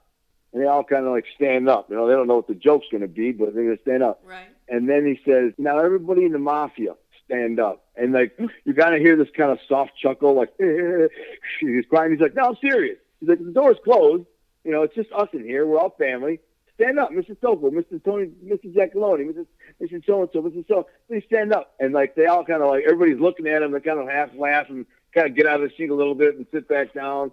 And and everybody's laughing. They're like, see, we're all family here today. Once we've got the door closed, you don't got to worry about it. We can really act like we're really us or something. And I freaking freak out because I look at my aunt and I was like, what the I mean, I literally got the chills. I was so freaked out. Not only did was I taught to not even say the word mafia because we couldn't say that in our house. Oh wow! And like, okay. let alone, yeah. yeah. you wouldn't, you don't say that word, and then you don't say it in public by now. And here's a dude on stage going, "Everybody in the mafia, stand up!" After he just told all the judges and, and prosecutors and cops to stand up. It was just like it went against everything that that I stood for in my mind, and my brain wanted to explode. And I, but my aunt said, "Just relax, honey. This is how it works." She's like, "This is normal," and I'm like, "All right." So I kind of learned. I learned a lot that day. Oh my god! So yeah, so you were doing that for a while. Now, tell me how it started kind of progressing on to you getting into the gambling part and the cards and all that and having your own little business on the side. And then you started doing some things. Didn't you start like robbing banks? I mean, we can get to that point too. So go ahead. Um, so Tony had me working securities at at some poker games, and I, I watched how they cut the games, and I'm like, they cut every pot and yada yada yada. I'm like, this is easy. I could do this.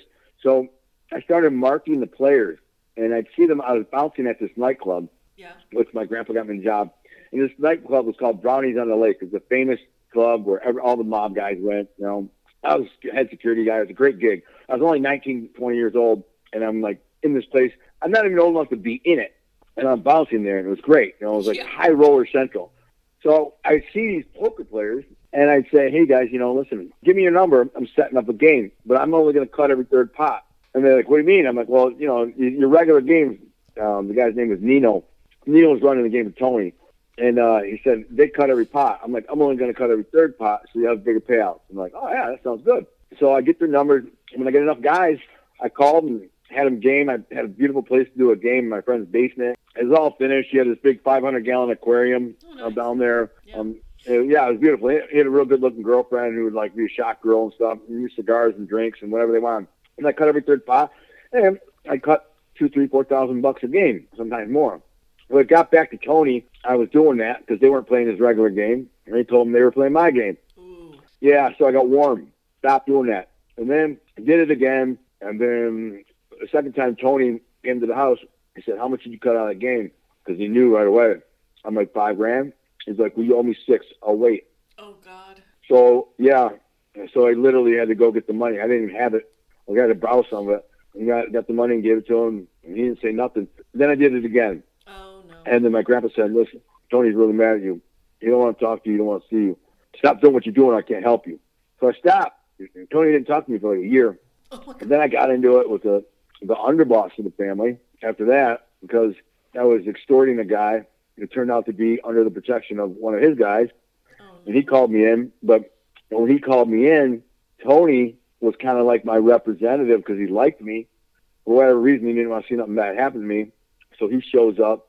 I'm just assuming he was there for that reason, unless it was a coincidence. I don't know. And then basically, I, I just told him I got to earn two, yada yada yada. And then they called me crazy, crazy Gunnar, crazy uh, to the para.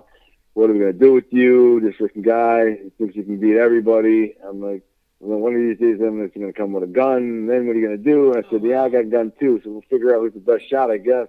And uh, then they all laughed, and that was kind of the end of it. But I got the point. I got the message. Yeah. But after that, me and Tony were cool again. So he started using me to do, you know, security and muscle stuff and collections. So anyways, this went on for like 10 years. Um, over over the next 10 years, I was kind of in and out of his grace, mostly in his graces. But um, if he needed muscle, I was there. I can't really recall that many times where he wanted me to. I can only think of like three times where he where he said, "Listen, I want you to hurt this guy." I can actually only remember one time, actually, besides the freaking girlfriend thing, where he said, "I want you to put this guy in the hospital." Wow. And then, um, but that was only because uh, actually he didn't tell me to put that guy in the hospital. Come to think of it, he asked me why I put him in the hospital, and I said he just is. yeah, he said, I want you to let him know that we want our money. Well, let me ask you something, though, Gunnar. When you're being asked these things by your relatives, your uncles, or your whatever, are you like beyond the thought of empathy for other people? Are you just like, you know, this is just what we do. This is okay. It's it's cool. You know, I'm not going to kill him. Just going to rough him up. You end up putting someone in the hospital, but that was just your thing. Maybe he disrespected you or whatever. But are you at the point where you're like, it's fine. We can do this. I can do this. It's not a big deal. Who do you want me to go to next? It's totally normal. It was totally normal. I didn't even bat an eye at it. It was literally my normal life. Wow. It was normal. Okay. See, I, yeah, did not blink. Crazy. Did not bat an eye. It was just completely normal. If he said, "Frickin' go get this money and send him a message," I know what that meant. That meant, you know, at the very least, walk up, punch him in the mouth, slap him around, and tell him they want the money, which was the plan with this guy in fact. But I actually tripped when I was walking up to the guy, fell, and the guy laughed. And the guy laughed. That's a funny story because Tony says, "Well, you know, why'd you put him in the hospital?" I was so zealous about getting the guy. You know, was a big, heavy-set biker-looking dude. He had a black Jeep, and I got out of the car and was started like kind of half jogging towards him. It's early. I'm not a, I'm not a morning guy, and it was like eight o'clock in the morning. Yeah. That's how I caught him at work, going to work at early in the morning. He owned a business, and I like kind of walked. You know, you see the, the steam coming out of the sewer grates in Detroit, or if you see like a city sure. and the steam is kind of rising up. Yeah. Well, that's what it looks like downtown Detroit. And one of the, I tripped over one of those sewer grates and fell and did like a roll. I like rolled back into my feet as it happened. But the dude was just getting out of his jeep and he saw that and he turns around and he kind of chuckled, like laughed at me. Mm. And I go, "You think that's funny?" And I was like, "You think that's funny?" And he up before he could say anything, I start wailing at him. He ends up climbing under his jeep to get away from me, like he's, you know, he's like, so the guy's, guy's screaming for help. I'm kicking at him. Come I gotta come out from under the jeep. You think that's funny? And I, I'm beat the shit out of him, you know. And then that's why Tony's like, "What'd you do? Why'd you hurt him so bad? I put him in the hospital." I'm like, "He disrespected you." He says, "He disrespected me." You know, well, well how did he do that? I'm like, "He laughed at me." I mean, you were at that point where, you know, that was just the, your life. That was just how you felt about things. Now, I know that, and, and we can go back if you need to, but I got to tell my listeners how athletic you were because you were like really good at every sport you did, especially football. Like you were really good at it. Like you were breaking records. You even played semi pro and you were up for the Detroit Lions to see if you could make that team. And and I know that that fell through for and you can tell the story on that, but I was floored when I heard how good you were at sports. And then we're going to talk about how good you are at writing too. So tell me about that part if you if you and we can go back if you want. Um so I was always a really good athlete. All my life I played sports as a kid. I was in some, you know, like, you know, league rec league sports I was a really good baseball player. Had I focused on baseball, I'd probably I probably would have just been retiring from baseball a few years ago. I mean, I, was, I mean, major league. I had the potential to play major league baseball. I was just a really good outfielder. Right, um, okay. Problem is, when I got to high school, I wanted to chase girls and smoke weed. And because, by the way, you don't have to be in high school to be playing that level of ball because you can still play rec league. So, you know, I was kicked out of school. I could still be playing high level rec league but I did too. I stayed into that till like ninth or tenth grade. Okay. But um, what happened? I couldn't. I wasn't good at hitting the fastball, and so my coach said, you know, you got to go take a hundred pitches a day at, at the um, batting cages. and I didn't. And because I didn't, every time I, you know, played, the guy, the pitchers knew uh, I couldn't hit the fastball. They'd burn them in there 80 miles an hour and strike me out, or I'd foul them off, and it got frustrating. And I got to the point where I was just like, man, I don't even, not even having fun anymore, man. So I was just like, hell with it, man. And I quit and just yeah. whatever. But yeah, football came supernatural to me. I wish if I would have played high school football and just been, if I would have been a normal kid and played high school football, I probably would have chose. I put, I probably could have played either sport, but I probably would have chose to play football because it was I was much more passionate about it and I like I loved it. Right. And I probably would have played, you know, four or five years in the NFL until my body gave out and I was, you know, that's who I was. But when I was on the run in New York, I played for a semi-pro league, which uh, I, in a semi-pro league, I got real lucky. I was under an alias. I was basically on the run. I had a fake ID, and I registered for a tryout in this league. And it just so happened the NFL had bought the World League out that year, and they were turning the World League into NFL Europe, which is whatever oh, year this would be, 95, yeah. four or five, whatever it was.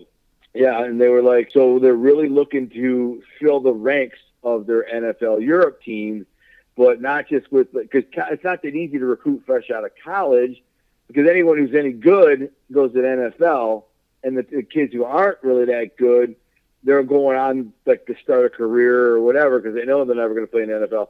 So they're looking for somebody in between at least so they could scout or fill these ranks of the NFL Europe League.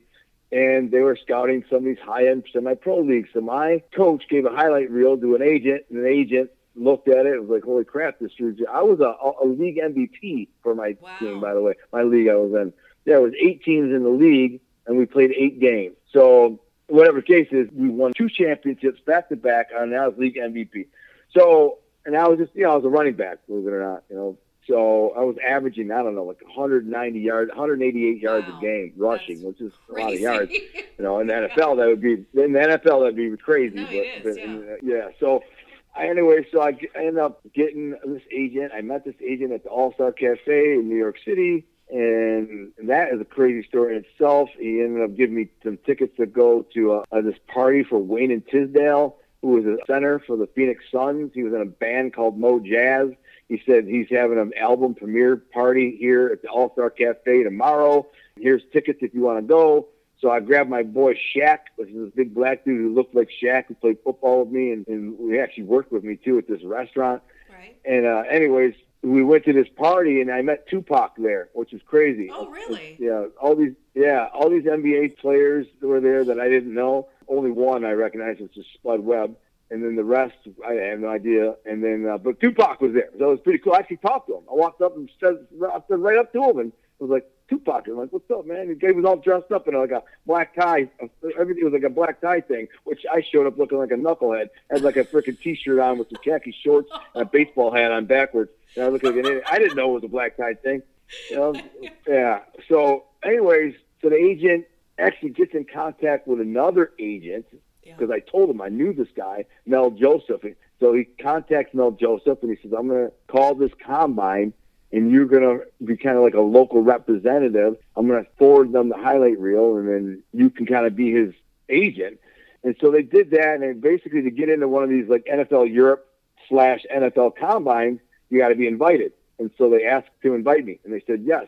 So it'd be three weeks from now. And I broke my ankle, but three weeks before it happened, I broke my ankle, and that sent my life Dang. spinning out of control. And yeah I, yeah, that was well, the end of my career. It's almost like you know, and, and I hate that that happened for you because you ended up doing some really not smart things after that. But I do think that because of your lifestyle and because of how you grew up, it, it was almost like you had to go through what you went through, even the part going through prison and, and even getting some college in prison. Uh, as good or bad as that college credit really was, because it sounds like it wasn't that great for you, but you were too smart for all that. But it's almost like you had to go through it though, Gunnar, to to get where you are now. And we'll talk about that too, because I want to know, I want my listeners to know how you got into prison for the 13 years. And you actually had a lot longer sentence, but you got out after 13 years. So kind of give them that idea and, and what you went through there, and then how, how you started talking to your now wife. Yep. I mean, I might as well tell you the quick story of what led to my downfall. First of all, when I broke my ankle, yeah. that kind of devastated me psychologically because I knew my football dreams were over, and that devastated me psychologically. Right. Then they were like, "By the way, here's some pain pills." Which pain pills are like kind of where my kryptonite. Like I had an on, on again, off again addiction problem for about ten years, but, oh, but not bad. You know, I mean, depending, they weren't nothing like well, like a lot of people would be. But I might take them for like three months straight, and then get off and not take them. And a couple times it even led to where I did heroin for a couple of months. But then I go to jail for something petty. Like I got caught with a pistol one time. Went to jail for a couple of weeks. And that's all I needed was to get off of it for a couple of weeks, and I'd be fine. And then I might not take nothing again for a year or two or three. Right. And then something bad, like my, then my best friend died, and that kind of set me off going for a couple of you know several months, and then I get back to jail and something petty again, and I'm back free again, back in my. So nobody ever knew. I was always this kind of big muscle bound athletic workout dude, had nice cars, nice all these toys, nice houses, all that stuff. Well, at the end when I broke my ankle, it kind of sent me I mean it just psychologically I went in a downward spiral and so now I'm on pills, which ultimately would lead to heroin over like a last year I was before I went to prison. And I had just bought my second house, but what happened was I got busted with a bunch of dope mm. because my girlfriend's crackhead brother was this really scumbag piece of dirt of a dude, man, just a scumbag. I, I didn't want him to live with us, or really me. It's just me. I, it was our house, me and my girlfriend's house, but she wasn't even living with me yet because her father was sick, so she was staying home with him. So she's like, just let him live with us. Let him live with you for a few weeks. So he gets on his feet. He's got out of prison. Blah blah blah. He's been out of prison his whole freaking life. And he's a dude I can't stand. I like mostly everybody, even people I don't like. I, I like. Oh, there's something about him I can like. I hated this dude to the core. He's just a rotten scumbag, thieving, lying dirtbag. And then one day he was at our house and he said something that was really foul and, and raunchy about his old sister. Like he, you know, he said some something disrespectful to her, and she's the only reason he's even got a roof over his head. So I slapped him around, and just before like a day or two before that, he had came home when I was counting a bunch of money. I had like forty thousand bucks. I think it was thirty eight thousand bucks. And I was counting on the table. I didn't know he had run up to the store to get cigarettes or something. So I mean, because he didn't even have a car, so like he walked up to the store. So all of a sudden the front door opens. Boom! He walks in. I got forty thousand bucks on the table. And he looks over and he's like, "Oh man, damn man, when you doing that money like that, bro? To hook me up. I know you're selling coke. I know you got dope, man. I know you're selling." I'm like, "Yeah, Mark. What I'm gonna do? I'm gonna hook up a crackhead with some with a 50 kilo of coke." Right. I mean, he's thinking. I said, "Bro, this is not. This is gambling money." Blah blah blah blah blah. So then I smack him around a couple days later. You know, I don't beat him up real bad because it's my girlfriend's brother, and I didn't want to deal with her, you know, crying about that. I didn't give him a black eye though, but that was just because I like smashed my elbow on his face and I had him smashed into the freaking. like I tackled him and smashed my elbow into his face a couple times, and said, "If you ever say anything like that again about your sister, I said you won't have to worry about nothing. You'll be end up in a dumpster, and that'll be that. You'll yeah. just be another crackhead in a dumpster." Anyways, so he said, "Payback's a bitch." I said, "What you gonna do? You ain't doing nothing. You can't whoop my ass. You gonna do?" So he went right to the cops. Called the cops. Told them I had a bunch of dope in the house, oh, coke. He said I had a bunch of coke in the house. Yeah. Oh. So they oh. raid the house and find two kilos of heroin, which is like a two like two hundred thousand dollars worth of heroin. Oh. So. Yeah, but they don't have a good case. They have a really weak case because his credibility is really bad because he's a freaking crackhead. And he's been in and out of prison his whole life, and yeah, it's just no credibility. So the house is not in my name; it's in my girlfriend's name. I wasn't there when they raided the house, and the drugs have no none of my fingerprints on them. And then my lawyer got to contradict themselves in terms of surveillance. They said one come in and said, "Did you surveil him?" They said, "Yes, we saw him there pull up in a Range Rover, and then he left, and blah blah blah." And then they sequestered him and brought the superior in and said, "Did you surveil the house?" And he said, "No, we did not." Oh. And my lawyer was like, "You did not? You didn't surveil the house?" No, we got a tip from confidential informant so and so and so that large quantities of cocaine are in the house. He witnessed it within 48 hours. So we acted on that um, impulse and got the magistrate to sign a warrant at that time, and we raided the house at 215, blah, blah, blah. My lawyer's like, so you never surveilled the house and saw him go in or out of the house. You don't know if he lives there. You, you don't know if this is his residence. He's like, no, we acted on the tip. It was all BS. They got thrown out. Right. But because of that, I did get put on probation. There was some a, a gun and some analogs like pills that I forgot I had, had in the house. I totally forgot them in the, in the medicine cabinet. So I copped up to that. I got a really good lawyer, freaking like the best lawyer you could get, you know, and um and he got basically dismissed. I got six months probation. Six months probation. Okay. But here's the problem with that. If you get busted with that much dope and you're on the street, nine times out of ten you're ratting. You're an informant. Oh. So everybody thought I was a, a rat, you know, because you can't get caught with that kind of dope and be on the street. Um, they said, "Come on down. We want to talk to you." I said, "Do I do I need a lawyer and bond money?" And they said, "No." We just want to talk to you. It's still pending lab results. I said, okay. I went down there and they, I told them, you got nothing. It's my girlfriend's crackhead brother in the house. Who said anything about your girlfriend's crackhead brother? I'm like, I know the rat informant you got is him. He's the only one else who's been in the house, so I know it's him. And I have no, no idea what he's got going on or why he'd do that or whatever. But it ain't mine. You have no case. Like, yeah, maybe, maybe not. And I win some, we lose some. I said, yeah, all right, whatever, bro. You got no case. And I got up and I left. Didn't think they were going to charge me. But everybody in the freaking neighborhood thought they were freaking, you know, everybody thought I was ratting, I guess, because everybody got scared. I don't blame them, you know. I'm, but but eventually they did charge me. Nine months later, I got a, a court appointment for an arraignment that I had to go to, and um, I got the good lawyer, and the lawyer got it freaking thrown out. And but so now I got two major problems I got here. First, everybody in the underworld that I dealt with, or well, a lot of people knew they're like, how frick is Al in the street gets busted with two keys of heroin? How is he not being charged with it? Because they can't find any paperwork on it. You see what I'm saying? Yeah. There, there should be some uh, record of the arrest and the charges. Nothing. So that would imply in itself that I was ratting.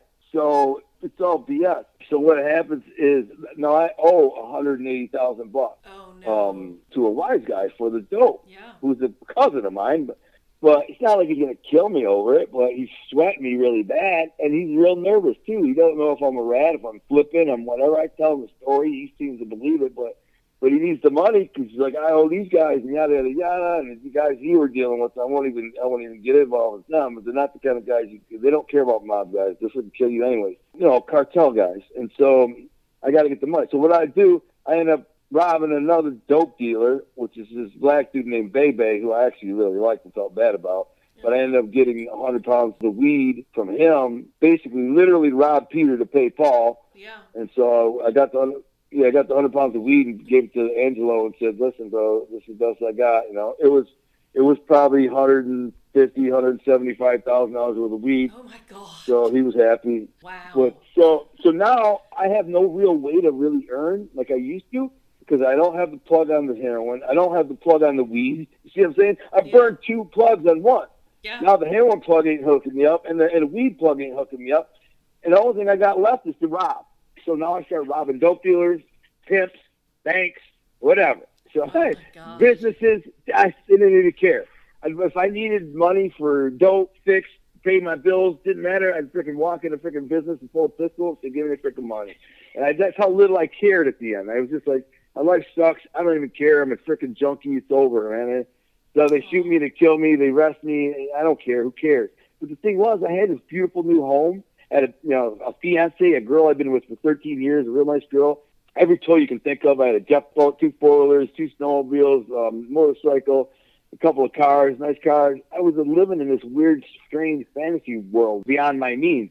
Plus, I started gambling. On top of it, I started playing blackjack and gambling because I went to Vegas with some high rollers and I and I won, and then that got me addicted to gambling. So now, on top of everything else, I got a two thousand dollar a week heroin habit. Oh. Yeah, and I'm gambling about I don't know two thousand a week too, Mm. and my bills are like two thousand a week. So to survive, I have to pull six thousand a week clear. Wow. So and this is what year? two thousand and three. So in 2003, six grand a week. I don't know what that calculates to now, but it ain't six grand now. It's probably more like nine or more. Yeah, no, I would say ten grand. Yeah, probably nine, ten grand a week. Oh my god. Yeah, I mean, and my house and stuff was nice. I had a beautiful house, beautiful house. Yeah. I mean, not crazy nice, but for a 29 year old kid, Heck it was nice. Trust me, it was beautiful. I had it decked out, hardwood floors, marble every fireplace, like really nice furniture. It was beautiful. I mean, for anybody to have now or then, or I'm saying at 29 or 49, it would be a beautiful house. But is my second house, by the way, too. Um, I bought my first house when I was like 26, 27, and which is a little house in Roseville, Michigan. It was a nice house too. but It was real small. Anyways, so I ended up getting arrested for this crime spree, and they they just hammer me away, man. You know, it's just they. I got in high speed chase. My girlfriend, she we always split the bills down the middle. Didn't matter if I had more money than her. I'd always offer to pay the bills. I'd be like, "Ah, I'll pay this month. I got a little extra or whatever. She didn't know what I was doing. Nothing. She didn't know nothing. She knew I was in the streets. She just didn't know to what degree and where I was getting money or what. She just she played like she was naive and wanted to keep it that way. She Sure. just didn't want to know. As long as I came home to her at night, you know, by if I was home like 10, 11, 12 o'clock at night, she was happy and she didn't ask no questions. You know what I'm saying? Right. Um, it was, this is what it is. So she said, I need your half of the bill. And I'm just thinking, damn, I've done burned every bridge. I've robbed everything I can. I got nothing coming in. Right. So I left. I said, I said, all right, listen, I'll go get, I'm going to go to the bank, get the money. And I went to the bank and got the money. But I robbed the bank. And I got in a high speed chase and got arrested and beat down and it's all over the paper. My girlfriend, a couple hours later, she is on the news. She sees the freaking bank right down the street. Freaking Oh from our house got robbed. She and then sees got, it on the news. Yeah, and there's Oh, me. No. On and then there's me. It's me. Oh, Yeah. God. She's crying. Oh yeah, yeah.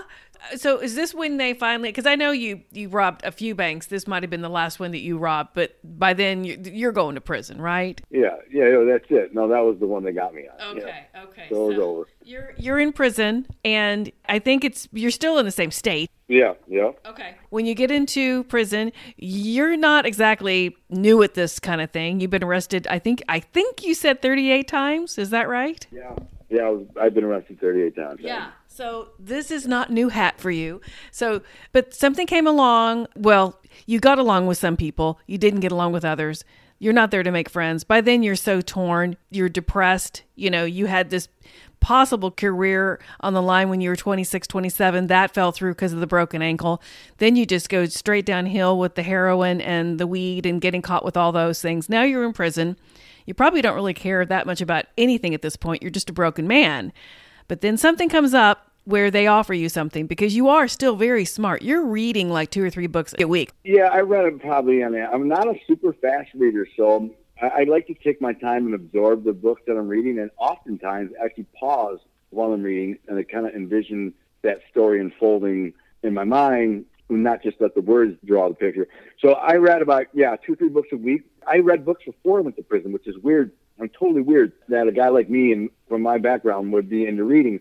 But maybe it's because I was I enjoyed the escape. Maybe it's because I was able to get away from that world that I just didn't feel like I fit in or didn't I didn't enjoy. I didn't want to be part of. I could go read a fantasy book, a sci-fi book, or you know crime thriller, whatever it was. I could read these books and just leave the world that I just didn't feel like I felt part of or belonged in or whatever. And then yeah, in prison I started reading and I came to the conclusion pretty quickly. Most of the books that I'm reading that I have been reading all my life you know, I knew I was going to prison for a long freaking time. I was going to have a lot of time, and I said to myself, I can write. I've always known this, though. I've, uh, even from reading books in the street, and I even in the street before prison, I honestly read like about two books a week, which is crazy because I'd be around like wise guys and my grandparents and other maybe looking at me like, "You reading a book? Like you always got a book, man. What do you always read?" I, said, I like to read. Just thought it was weird.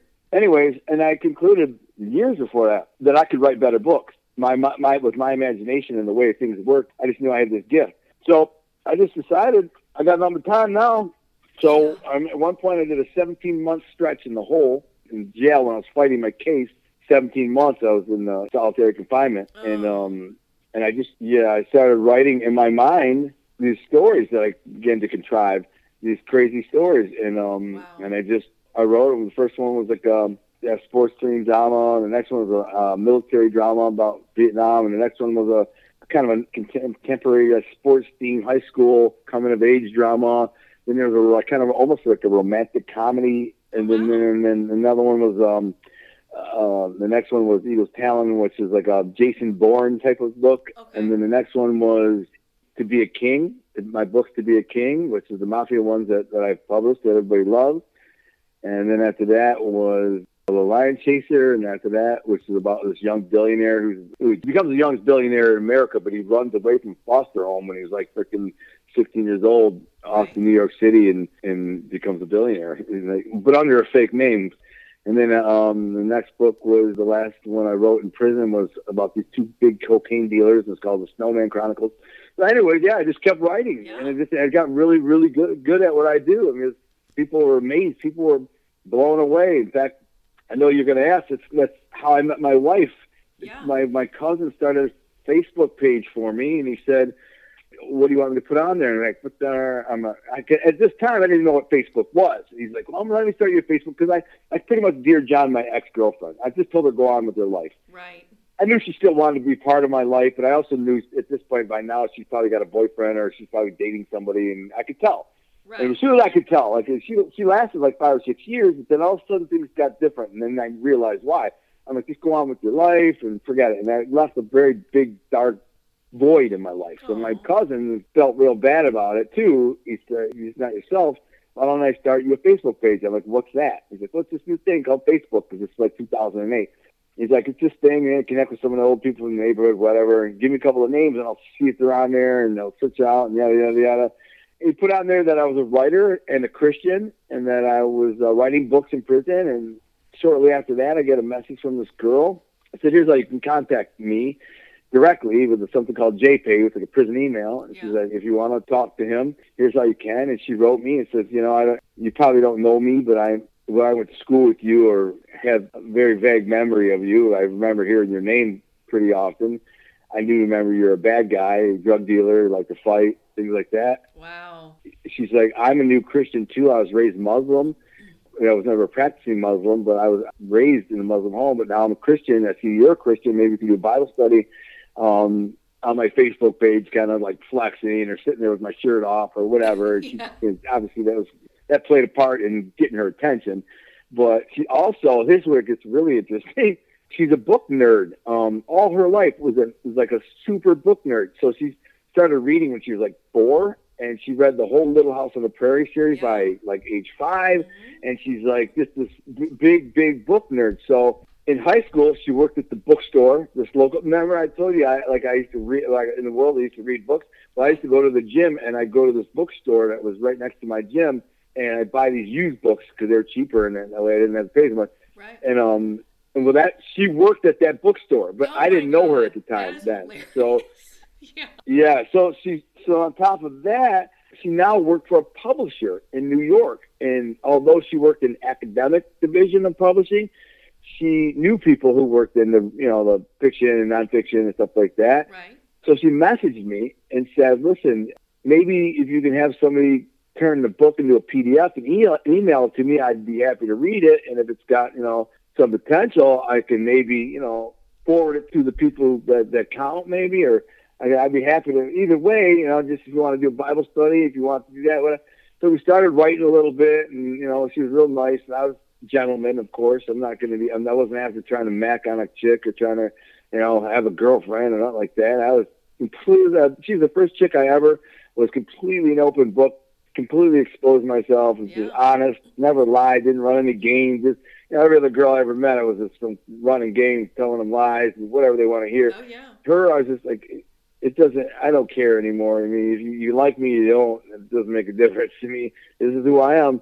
And so, but she liked who I was, and so she found me interesting. So she, my boy, P, turned my book into a PDF and sent it to her, and she was blown away. So I mean, naturally, when I say that now, she's my wife. She's blown away, but at the time, I didn't know this woman, and this is what she wrote me. A woman I don't know at all. Yeah. Nothing. I seen one picture of her, and I got two JPEGs from her. I don't even know who she is. She wrote me back and she says, in publishing, there's there's a lot of good writers, but the stories are occasionally good, but, but the writing's not that good. Yeah. So you have one or the other most of the time. Right. like every once in a while, there's a there's a unicorn. She's like, you're the unicorn. oh. She's like, your book is incredible. Like I could not believe that you wrote this book. I mean, just blew my mind. I couldn't believe it. It was so well written. It's Aw. such a good story. It's so incredible. She's like, I just, I want to help you get this book published. I mean, you're going to be famous. You know, you're going to be, you know, you're going to be a world-renowned author. yeah. And I'm like, yeah, and I heard that from a lot of people in prison, uh, guys who, you know, read my books in prison. And there's a lot of big readers in prison. Know, guys, that's all they do is read. Still, you know, it's one thing to have guys in prison go, man, dude, you're the truth on this book. Like, this is the best book I ever read. I heard, I, I heard my book, the best book I ever read, like a hundred times from a hundred different guys.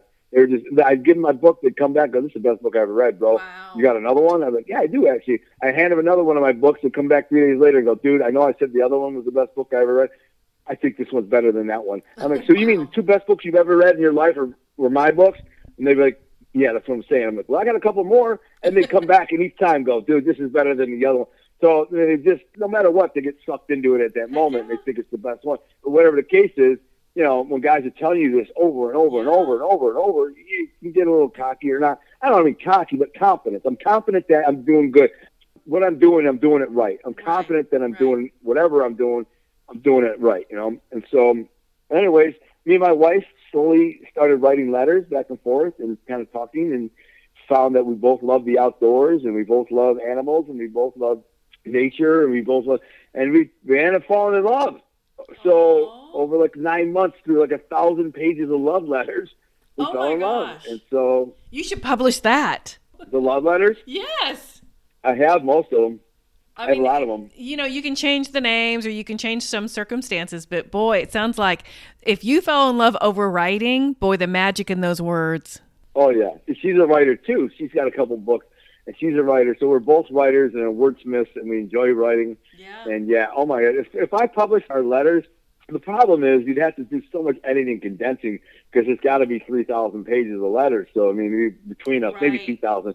Well, it can be a three- it could- it down, could- down to like five or six hundred pages. Yeah. Well, it could be a three book series or something, you know, you know, title, you know. Yeah. Dude, we are funny too. It's like she's really funny, and I'm really funny, and like we really use our wit and our charm and our sense of humor to impress Yeah. each other. So there's a lot of there's a lot of funny, but there's also, you know, there's a lot of kind of flirty, uh, Sure. almost pervy, pervy stuff that you know private people say privately. I mean, I you just cut some of that out. But anyways, it, so she ended up waiting. She said, "I want to wait for you. I'm going to leave my husband." And it's not not funny being a homewrecker, but she was with a guy. She just wasn't happy. They were almost like a friendship type of relationship. They got along well. They were like friends. But they weren't sexual. They weren't really, you know. It's just they didn't have much going on together. It was a symbiosis to where they found both of them needed each other because they both made good money and it was a comfort thing. But she ended up kind of telling him, you know, so I feel bad about that because you know he was really upset and heartbroken when she told him. Like, I, I feel really bad. Uh, I can only imagine. But but anyways, it just wasn't meant to be. He ended up getting married a year or two later, so good for him. But uh, anyway, so she says, "Where do you want to live when you get out?" And I said, "Way up north, out in the woods, in the middle of nowhere, not around people. I want to be able to go fishing, hunting, four wheeling, snowmobiling, and just be away from people. I no offense to anyone, but I I hate people. After you're stuck living on top of people for for 13 years in a cage Yeah. around idiots, I know, understand. I just don't want to be around people. Yeah. Yeah, I don't I don't like traffic. I don't like cars. I don't like honking people, loud noise, crowds. I don't want none of it. I want to be where it's quiet and beautiful. I remember when I went to promote my book at BookCon in New York City. I had been out about nine months, and you know, but I've been living out in the out in the middle of nowhere. And I remember the first time I had like a panic attack was when I was in New York City after we'd done BookCon all day, which is you know crowded BookCon. Uh, but I was in this like crowded, loud like bar restaurant place, jam packed. There's people everywhere, and you know I'm kind of like the you know center of attention. And there was just crazy. There's all these. I had to go outside. I mean, all these freaking people around me pulling and grabbing at me, and everybody's trying to talk to me. And I'm just like, man, I just too many people for me, man. This is sensory overload. But it, anyway, so I told her, I told her I wanted to live up north, out in the middle of nowhere, and she got us a house, and um, and that's where I lived. I got out the day I got out of prison. Four of my boys picked me up while she was five hours north cooking us a feast, Yeah. and my boys took me to breakfast, and they got me a nice um, Bob Evans, you know, steak and egg breakfast, and they gave me an iPhone and some gifts, and then they, my two of my boys drove me up north five hours, and then I I snuck up on Maria, my wife. Tomorrow, she would be my wife the next day. Yeah. I married her the next day, so I basically snuck up on her. She didn't know where we were, how far away we were, and uh, she was sitting on the back deck. It's all surrounded by woods. There's no neighbors that can be seen. And I had them drive past the house and drop me off, and they had been videoing everything all day on live Facebook Live. And so I'm like, not this, not this, not this. I don't want this live. I don't want this. This is between me and her. And so she was on the back porch or deck, we had a back deck, and uh, she was sitting there praying, and she didn't even hear me come sneaking up through the woods. And I come walking up, and I go, "What's up, Birdie?" Because I call her Birdie. And she's like, "Oh my god!" And like I jumped over the railing and gave her a hug and kiss and snuggle, and like you know, we were both crying and held each other for about five minutes. You know, it's I mean, it's a very emotional moment. You know, it's the first time I got to be alone with her ever. Yeah. So yeah, she that's waited a- six yeah. and a half years. Oh, see, but see, that's the love story that I like about this. You know, you came full circle, Gunnar. You went through hell and back and met the love of your life. Sounds like you're happier than you've ever been. You live in this beautiful mountain area, you know, wooded area house. You're not around everybody and, and their dogs all day long. You can fish when you want, you can hunt when you want. You can walk around naked in your house if you want. Probably you're that private. I understand that. Yeah, not, not probably. I, I could walk around my property naked and, and nobody would see me, and I do, and I do. I'm not joking. No, now we bought a this year. We bought a 20 acre like homestead in northern Michigan with. Uh, good for I mean, there's one neighbor like three, 300 yards away, but if I stay on this side of the property, then he'd never see me run around naked, which I've done. And there's, there's great deer, hunt- great deer all over the freaking place. I got four chickens, four cats, Oh, uh, a four wheeler, dirt bike. I got everything I need, and so I love it here. Yeah, it's beautiful. oh, you know Paradise. that's that sounds like magical now for you. And you know you're still young. You're not old. You can still have a wonderful life and still write and still love the woman you're with and still do all the things you've ever wanted to. You just started out in a way that honestly, I think you had to go through to get where you are now. Some people have to go through horrible marriages and abusive situations to finally recognize the life they have now. And that's what's going on for you, I think. Well, it's not even something to think. You're right. I mean, it's nothing. You're right. I had to go through everything I had to go through to get. I wouldn't have wrote my novels. So, a day will come when I'll be dead, but my novels will be remembered for a long time, Oh, and um, maybe a hundred years, maybe hundreds of years. So that was what was meant to be to create my legacy. And I think those novels will probably carry the weight of a lot of families for a long time. The people that I love and care about most, I hope that those novels will generate revenue that will Absolutely. provide for those families for for generations. You know, so Well, I had I had to go through that. Well, you did. And you know what? I've heard nothing besides from you, but uh, from other people, how great these novels are. So, to my listeners, I want you to tell everyone where they can find your books. I want you to tell them the name of your website, and I will put everything on my show notes so they can just click right now and go buy or or listen to your YouTube channel or whatever um, as soon as you tell them where to find you. So my books, my novels are To Be a King, To Be a King, Volume One and Two. And the reason why they're called To Be a King is the main character's name is Amniel, and that's a Latin term, which is kind of a term for the word king. It's an old Latin word for like a Nice. local king over like a fiefdom or whatever. And then he knows that, and that's why they call they call him king. So it's called To Be a King because his name is Amniel. Um, you can find them at Amazon. They have perfect five star reviews, volume one and two both. There's, there's a lot of them. I mean, they- they've got like a hundred five star reviews, so they're they're pretty pretty good. A lot of people, everybody's compa- a lot of people c- compare them to or s- say I wrote the next Godfather or I wrote the Godfather of this generation. I love that. But yeah, I mean, but I say I tend to say like I wrote the first to be a king. I mean, it really there's just not that much. The only thing that that makes it comparable to The Godfather is that it's a very big, very romantic, and very old school mafia story. But that's about the only thing you can compare. It's the big old school mafia story where it's this very romantic world and there's this huge conflict and there's some romance in it too. And so there's that. So okay. then my uh, my my website is Gunnar Detroit, where you can find basically links to everything I do. I do write a series of short stories called The Limboom Chronicles, which I'm trying to sell as a book and or TV show, believe it or not. Nice. And then and then I have a short story series called The Syndicate, which is actually a really good thing that I'm trying to sell as a TV show too.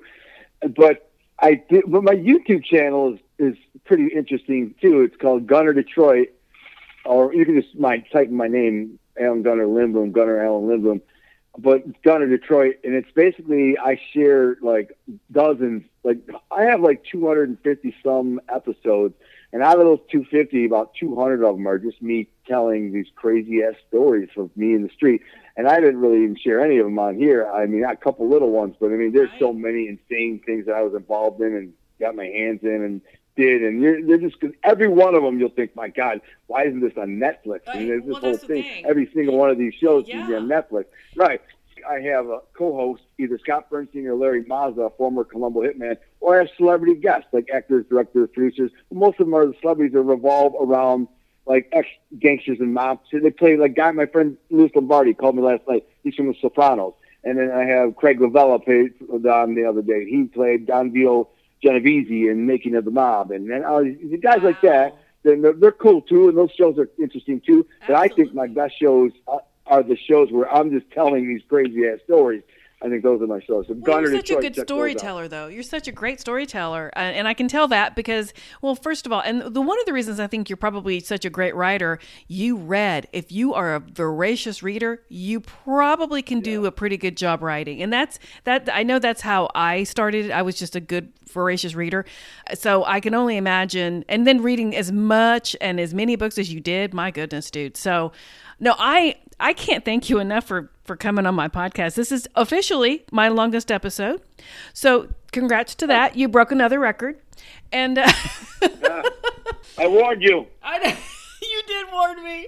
And it's okay because you know what? I got some great content from my listeners. Uh, they're going to be blown away by your story. And I seriously, I, I just can't thank you enough for your time today. Um, this has been fantastic, and I wish you all the best with your books and your lovely wife and your wonderful life there in the boonies out in the suburbs of Detroit. I think that's fantastic for you. Thank you. I um, it's not actually where I live is it's five hours away from Detroit in Oh, northern, way even northern better. Michigan.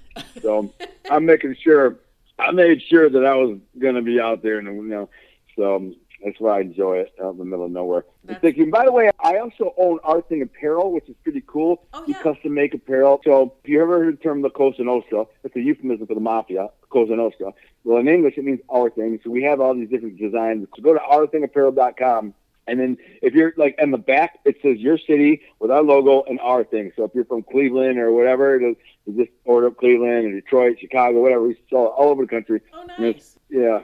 Well, is that um is that on your website as well? Can they click on that on your website too? Yeah. Okay, okay. Yep. Yeah, Yep. because it's It's got your it's got your appearances and everything. So yeah, no, Gunnar. seriously, uh, I wish you all the best and say hello to your sweet wife. And you guys, you just live your best life, honey, and just enjoy this. This has been fantastic. Thank you so much. Thank you. You're welcome. Let me know when you uh, edit it together and do what you do, and I'll share it around and do my best to help kind of bring bring some awareness. And have to have you on my radio show, by the way, so you can promote your show. I would love it. Don't be saying that and don't mean it, because I'll do it. Yeah, you but listen, don't be surprised. I might need, I might have an opening tomorrow, so I gotta call you tomorrow and be like, listen, I gotta fill I gotta fill a spot tomorrow. Come on in and we'll talk about your podcast. You might have to come on. It's Friday nights at seven to nine, so I got two slots and um I have a, an author, but you're an author too, right? yes, I am. So we'll, we'll right, talk. well, we'll I'll- talk I'll- later. We'll talk later. Uh, but no, thank you so much. You're welcome. Of course, my pleasure. If you like what you heard, please leave me a five star review. It'll help my podcast out and more people will be able to listen. Also, I am a novelist and write paranormal romance. All my books are available on Amazon.com, so check me out. And you can also reach me on Facebook, Instagram, and Twitter. Thank you guys all for your support, and I'll talk to you next week.